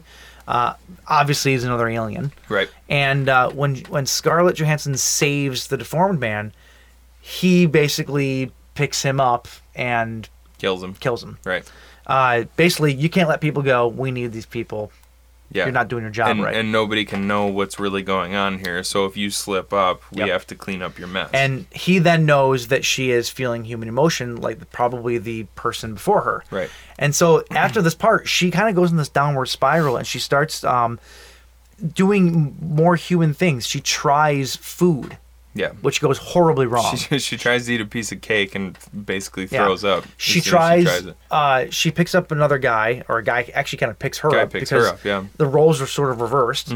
And uh, he takes her back to the house, and and she tries to have sex with him, and it just doesn't work. She's extremely freaked out by what's going on. I don't think that she realized what happened. Mm-hmm. She saw people's what they do on TV and this and that, and she picked up these things along the way, Mm-hmm. but she had no idea what it was. And when they coited, she got extremely freaked out by it. Well, I think I think also it just didn't work because he tried to. She's wearing a skin suit. In all fairness, She's wearing a she's wearing a skin suit, so he tried to penetrate, and I think. I think Yeah. probably because once she takes the skin suit off at the end, like she her body probably is nothing just there, yeah. yeah there was nothing there. So like in that moment, she was probably more freaked out about damaging the skin suit. but she looked at herself though. Like she went to the corner of the bed with a lamp, just shining it in her crotch, basically. Yeah. Like, what is this? Like, what just happened to me? Like, Yeah. and she's very confused and she's scared. Yeah. And um and and very it's obviously she cannot be a human. She feels these human traits and she's learning, but she can't be it. Mm-hmm. And so she goes through this this identity crisis, which ultimately leads her out into the boonies, The woods, into yeah. the woods. Um, and we're gonna really give away spoilers here, but it's sort of important. yeah, She finds a shack basically for hikers to camp out if there's bad weather or if they need a break or this and that. She falls asleep, and um, there's a guy that she met along the way who comes back and basically tries to rape her. he seemed really friendly, but then he ends up coming back, doubling back, and, and, and trying to rape her. And, and the whole idea behind it uh, is that he sees her uh, physical beauty and decides that he wants to take advantage of that. So Yeah. he tries to rape her. But then, in the midst of this struggle, he ends up accidentally tearing her skin suit. And so then she walks off into the woods and peels the skin suit off. and one of the coolest scenes ever. Yeah, it's really oh, awesome. man, she peels this skin suit off and reveals what she actually is, which is just this Black. black, Mm-hmm. alien underneath. And then when he sees what she really is, he comes up and douses her in gasoline, and lights her on fire. Just kills her. Which, uh, I mean, what, if you're what a bummer ending. yeah, yeah, and that's that's just kind of how it ends. But if you're thinking like, uh, if you're thinking about it in terms of what it actually means, it's like he he saw her uh, physical beauty Uh-huh. and wanted to take advantage of it, and then once he found out what she really was underneath the skin. Uh-huh. He wanted to. He was disgusted by it and wanted to destroy it, A lot of- which which kind of speaks to How people are in real life. people. Yeah, like you. uh, Unfortunately, a lot of people like that Like all my bitch uh, ex girlfriends. um, well, no, unfortunately, there's a there's a lot of people like that. It's There like are. they're they're they only see people for what they are on the surface, and Mm-hmm. then once they find out anything about what's underneath, they they're They turned freak out they're turned or- off yeah, by it, yeah. Mm-hmm. or they want to destroy it so that they you know can just uh, so that they can t- continue to just focus on what they think is important, which is what's on the surface. It- It's it's weird. Like I said, there's I said at the beginning of this, there's a lot to unpack Yeah. here. I would rec- I would recommend if if it sounds even remotely interesting, give it a watch. You know, Yeah. I think it it is a fantastically made film. It really is. It's a Yeah. great film. Yeah. Um, just not for everyone. The one lesson that I do want to uh, I do want to end with about this one is in the very beginning when ScarJo's picking up all of the uh, the guys. Yeah. Uh, that was not acted. They had hidden cameras in the van in the in the van that she was in, and all those guys were not actors. Really? She really went up to people on the street in Scotland and talked to them. That's why the the the dialogue seems so real. Some of them got into the van. It's all hidden camera. Really? And they actually And had then to they get- told them afterward. It wasn't until after they were done that they told them what was actually going on. Had to get releases for them to be in the film. so that- it's so- kind of So interesting. then some of the dudes that she actually takes back to her lair and they sink into the the pit? Are those not actors? or- There's some guys that she doesn't bring back that cut a lot. Yeah. Um, 'cause some guys that she talks to and doesn't bring into the van. Like there's there's probably a mix of both, but a lot of the guys weren't. Interesting. Like she's just talking to random people. That's Uh, gor- guerrilla the part, filmmaking. The part basically. where she's uh, she's walking down the street and she falls flat on her face Mm-hmm. was also done, from my understanding, in hidden camera. That's why there's so many people that kind of come around her and help her up. Yeah. And there was actually a meme that went around for a while of Scarlett Johansson just falling in public. Yeah. Because no one knew it was No for one a film. it wasn't until the film came out that people got what it was. Wow, that's crazy. Um, yeah, so it's kind of cool. Cool, a cool way of filmmaking as well. Yeah, though. Very, absolutely. Through auteur. Did I use that? Did I, did I use that word right? I have no idea. Whoa! Jesus, You almost knocked our whole feel that earth- operation feel over. that earthquake? All right. Well, well, let's let's move on from this movie. We have Yes. one more movie to talk about. We're gonna try and do it quick because because Jay looks like he wants to shoot us in the face with his gun. Ah, no, it's just one o'clock in the morning. I got up at five thirty, so I'm fighting to try to to stay to stay, yeah, stay through. well, here let's talk about a movie that Jay has uh, has Jay seen has seen. before. We're gonna talk about The Faculty from Yeah. 1998, which I I think we touched on this movie a long time We ago. tou- I think we touched on it in our um, This school, our schoolhouse episode. Yeah, this was back when we used to talk about like 10 movies Yeah. per episode, though. So we'll just go into a little more detail about Yeah. this one. Before it was like, oh yeah, there was that cool movie. Moving on, and that was it. So, uh, 1998, The Faculty, a horror tale set in a high school where the students suspect the teaching staff of being aliens who are intent on making the students their victims. Uh, Mm-hmm. directed by Robert Rodriguez. You should probably know his name. He did the Mexico trilogy. Uh, you know, Desperado, uh, Once Upon a Time in Mexico, El Mariachi, uh, Sin City, Planet Terror, From Dusk Till Dawn, uh, Machete. All that. Who doesn't know Robert Rodriguez? He's amazing. I don't. I don't recognize any of the movies. Oh well, he did the just- Mexico trilogy. He did Sin City. Um, so this is uh, this is starring Michael Heckman, circa circa 2001. uh, if you guys don't know, Mike looks extraordinarily like I'm starting to get more handsome. Elijah Wood. it's really weird, especially in this movie. This was like Elijah Wood 1998 and Michael Heckman 2001 are are almost identical except for the hair color. It's I'll really take it. creepy. Okay, so Elijah Wood, Bob Patrick plays Coach Willis, Oh man. right? Uh, John Stewart has a role in this, which I think is awesome. Yeah. Randomly, uh, Christopher McDonald has a role. You know, shooter McGavin himself. Shooter. Um, which he has one of my favorite parts in this movie. Uh, Jordana Brewster's very first role. Mm-hmm. Uh, you have Clea Duvall, who would go on. I think she's in C- one of the CSI shows, or I Law- believe so, I think yep. CSI. Um, Laura Harris plays uh, Mary Beth Louise Hutchison. She went on to another police procedural as well. I don't know Oh, yeah, off that's the top right, of she my did. Mm-hmm. head. Josh Hartnett did some stuff. Just classic G- dreamboat. You know. Um, this is only his second movie. Mm-hmm. Second movie. Selma, Selma Hayek. Hayek. has a role. Famke, mwah, Jansen has a role. I love Famke Jansen. She is gorgeous. Pretty good actress too. Um, what a dick. Here's the weird thing. Hey, you're forget. You're forgetting. not. You're forgetting. I'm not. I'm what? not forgetting. Oh wait. Ursher Oh. is also in this movie. here's the here's the weird thing about this. He's Yeah, on, man. He's on the box art, right? But he's like the, The- one of the smallest, smallest actors- roles in yeah. it. It's like why? What? Well, if I had Usher in my movie, Yeah, if you got Usher in the movie, you're gonna I put him on the. suppose. You know. Well, think about it. 1998. This was like the height of, But- of of of Usher's musical career. But then you also have Stan, uh, played by a guy named Sean uh, Hatosi. Hatosi. Hatosi. We're gonna go with that. See, yeah. He's a main character and he's not on the box art. Oh, you're absolutely right. I'm looking at it right now. and he's not. Usher's on it, but he's not. I, I don't know. It just didn't make any sense to me. I think they just got too caught up in Usher's fame of that time, you know. So, so caught up. He'll be here all night. Um. Also, don't forget. Literally, because uh, it's all night. don't forget Piper Laurie. who- Yeah, Who, yep. played uh, the crazy ass mom in Carrie. Yep.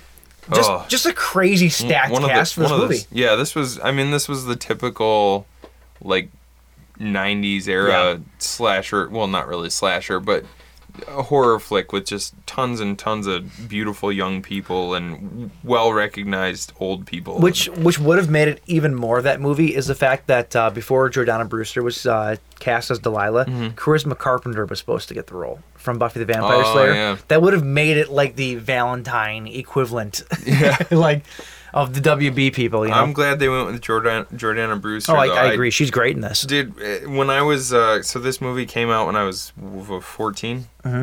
I saw Jordana Brewster and I almost died of a heart attack. Like when I was Should eat better. When I was 14, she well yeah, at that, at that time I was I was sustaining myself with Taco Bell, but Nah. yeah, I saw her. I was like, "Oh my goodness." So this movie starts off uh, the way that any movie should start off, and that is uh, with a track by The Offspring. Mm, Mm-hmm. Any movie that starts off with that is going to be good in my book. This whole this whole this whole soundtrack is Fantastic. like uh, amazing like 90s alternative and and pop Mm-hmm. yeah, it, punk it's, and it's stuff. a fantastic awesome. soundtrack. Um, okay, so it starts off, and you get an, a, a, a description of the high school. It's the worst high school you've ever seen in your life. Everyone's beating up on everybody. Everyone's like selling drugs, doing drugs. Like the teachers don't give a shit. Like they're alcoholics. They're it's like the most fucked up high school It was you've a ever seen. caricature of a high school. It really ba- was, yeah. Basically, like, take take all the all the singular things that are wrong with any high school in USA, put them all together into one school, and that was this place. Yeah. Um, the, the, the movie doesn't hide any leads either, too. Pretty much right off the bat, you know that Bob Patrick becomes an alien. yeah. Pretty, they don't, they don't, they don't bury the lead whatsoever. Uh, he then comes in and starts infecting the faculty one by one.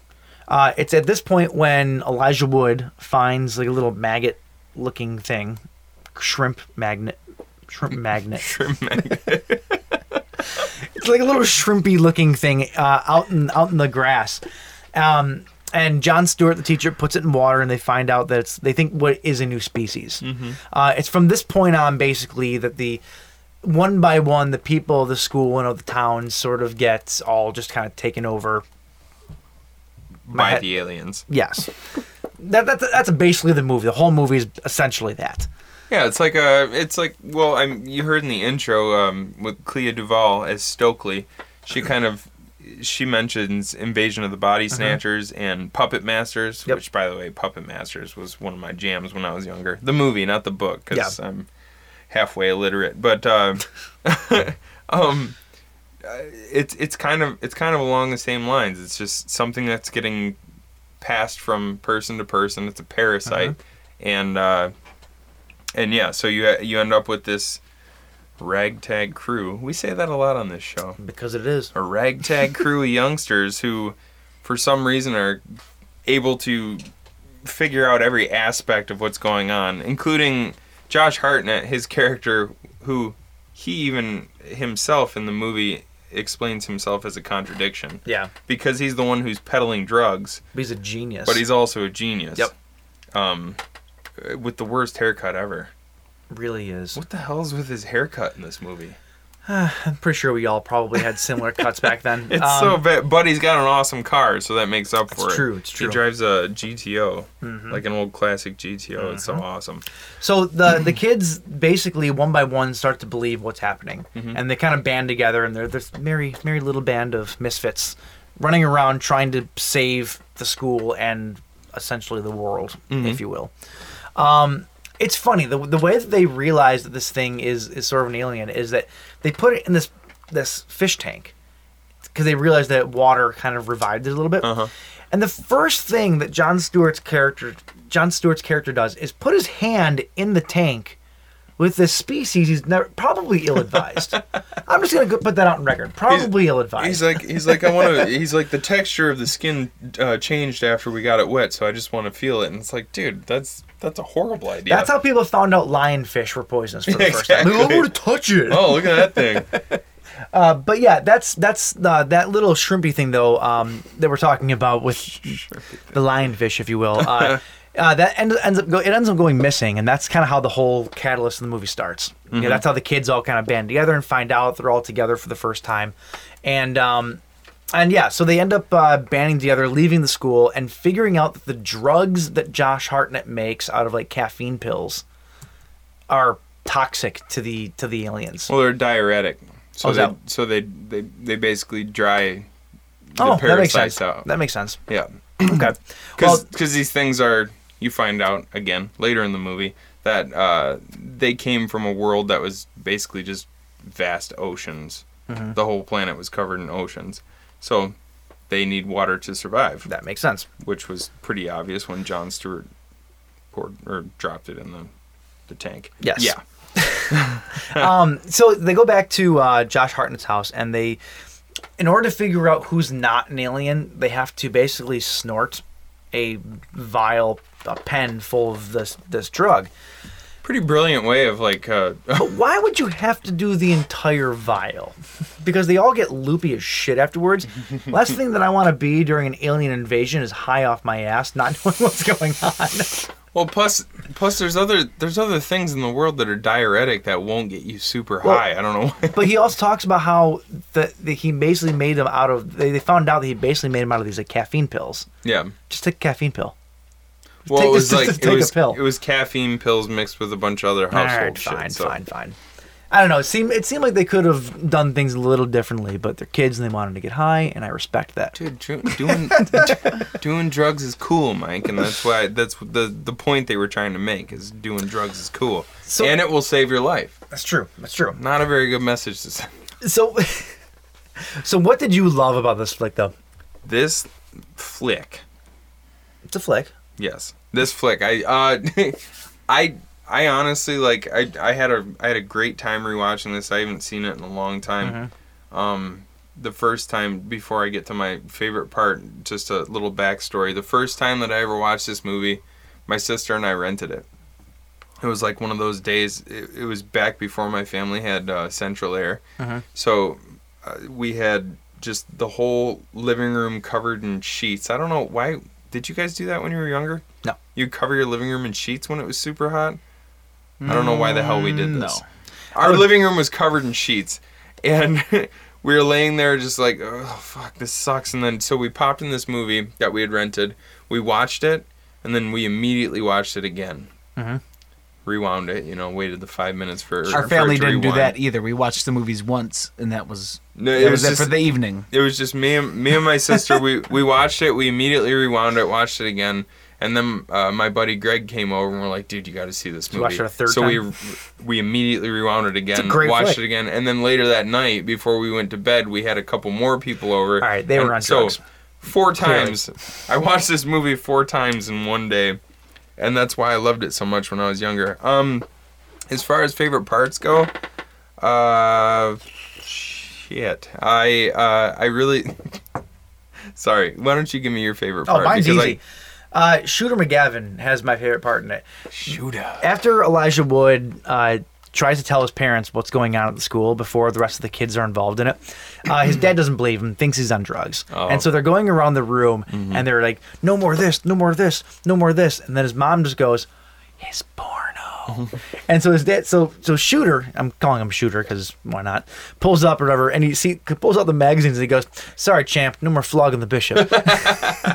and then and then so fast forward a couple of minutes and Elijah Wood is breaking out of the house and he opens his window sees like the the faculty as aliens falls off of his roof his dad hears him comes outside and he comes out he goes what do you think you're doing whatever blah blah but he still has the porno in his hands Well, it's literally only like 30 seconds later, isn't it? it's still funny his dad could have put him down he wasn't doing it shooter Shooter. Did you notice that? Uh, because at, at, at one point, um, Shooter Christopher McDonald is talking to Coach Willis, Mm-hmm. Bob Patrick, and he says he says, uh, "Good good luck with the game tonight, Coach." And uh, Bob Patrick turns around, and gives, him the, shooter. old gives him Yep. the old gun as a, a little nod to Shooter McGavin. yep That was really cool. um while you're thinking of your favorite part unless oh you yeah, have I it- still have to do that. Okay. Yeah. um, you know, this this episode's about femme fatales and female aliens.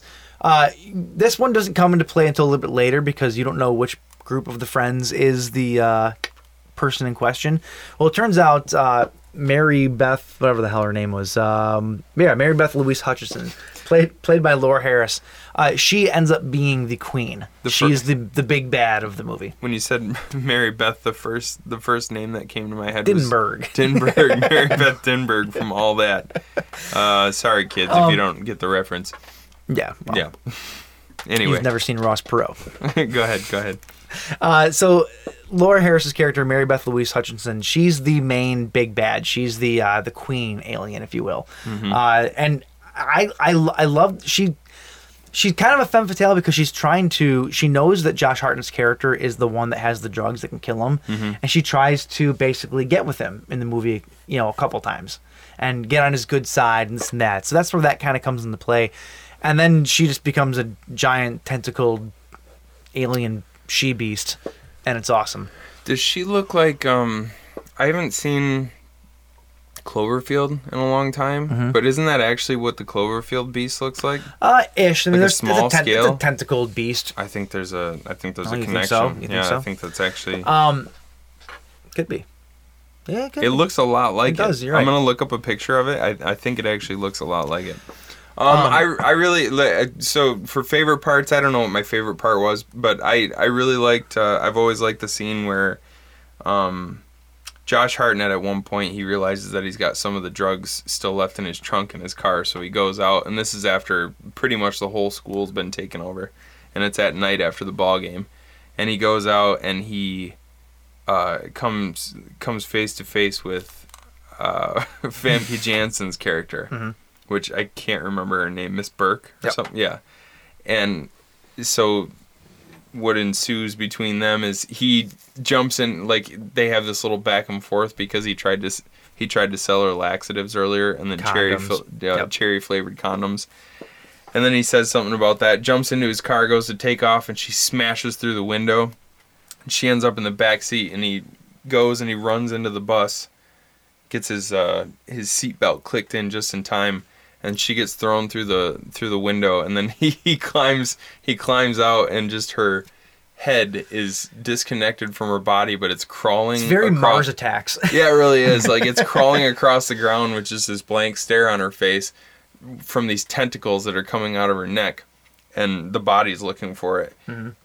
And the fact that she f- goes and finds her body as this alien and reattaches her head, and then at the end of the movie, she's still alive. I a lot of people do that. Some people get shot in the head. Some people like their bodies definitely got killed. yeah, it's like aliens or not. it's like just because just because you killed the queen and the parasites inside of all all of these people died her head should have probably just fell right off at that point but she's alive at the end Mm-hmm. and you get the very real sense that there's like some there's some stuff going on that a lot of people go to jail for nowadays Oh, yeah. like Oh, the you know the the hot teacher Some that's teacher-student they- relations? yeah they find Uh-huh. out that the uh the hot f- teacher is banging the student she The goes faculty. to jail for the faculty. That's a good porn parody. There it is. Um, so, the, so the whole third act of this of the flick though is after you find out who the big bad is or whatever. It's them basically trying to figure out a way to kill her. Um, the effects in this movie are awesome, really good. The practical effects, the, the even the digital effects are really good in this flick. Mm-hmm. Super, super good. Um, I was kind of surprised about that the first time or w- w- rewatching it. I remembered it being not as good for some reason, and I was pleasantly surprised that it actually held up and Elijah Wood, you know, I just kick ass in the end of that movie. You do look. I you do. do. You look really good. One thing that really like always kind of bothered me is there's a part where after Mary Beth has exposed herself as, um, as the alien, As a young nubile hot. she's she's walking through. She's walking through the, the locker room as her, her human form. Yeah. but even though this looks cool, it makes no sense. Uh, her shadow that she's casting is the giant tentacles of the alien queen. Oh, why does that? They did that in a lot of movies though. That doesn't make any sense. Yeah, makes enough sense. Well, well, it's no, our true I- form But it, you're because not. we see humans, but really it's the alien. That doesn't make any sense. Come on, James. Uh, there's one other part that I really liked uh, was uh, that I just thought about. It's the beginning when uh, Bob Patrick is chasing after the principal, Uh-huh. and he shows up in the, the hallway, and he starts running at her, Uh-huh. and he runs exactly the same as he did as T1000 in, term- in Terminator 2. He does The It's a- hands straight yeah. out. Yeah, it That's just a little callback. I don't know if they did that on purpose or not, but it looked a lot like it. could have been they did the shooter thing. So I mean, I think a lot of stuff was kind of hidden in there. Yeah, for sure. But anyway, that's uh, that's the faculty. It's a fun. it's a fun flick. It's uh, we don't need to talk too much about it. Cause No, it's, that's it's, a that's a great. That's a I'm sure great movie everybody for- listening has probably seen it. At least Prob- most people. Probably. So anyway, uh, that's uh, I think that's it for the Femalians, boys. That's it. Uh, if you want to find us on social media, you can find us on SoundCloud, Facebook, Instagram, and Horror Amino at the Buzzed Kill Podcast. You can also find us on Twitter at the Buzzkill PC. You can find J Raj. on all social media at Ocean Recording and www.oceanrecordingstudio.com. Also search for the Buzzkill Podcast at iTunes. I always forget that. The Buzzkill Podcast space in the Buzzkill on that one. if you like our show, uh, jump on there, give us a review. That helps us out on the iTunes numbers, whatever that means. and uh, yeah, make sure you tell your friends. Tell tell your parents. Yeah. They'd probably love this show. Tell your, tell your dog. Tell your dog. Hide your wife. Hide your kids. All right, boys. Uh, good time. Familians. Mm-hmm. See you next week. Cheers boys. See you.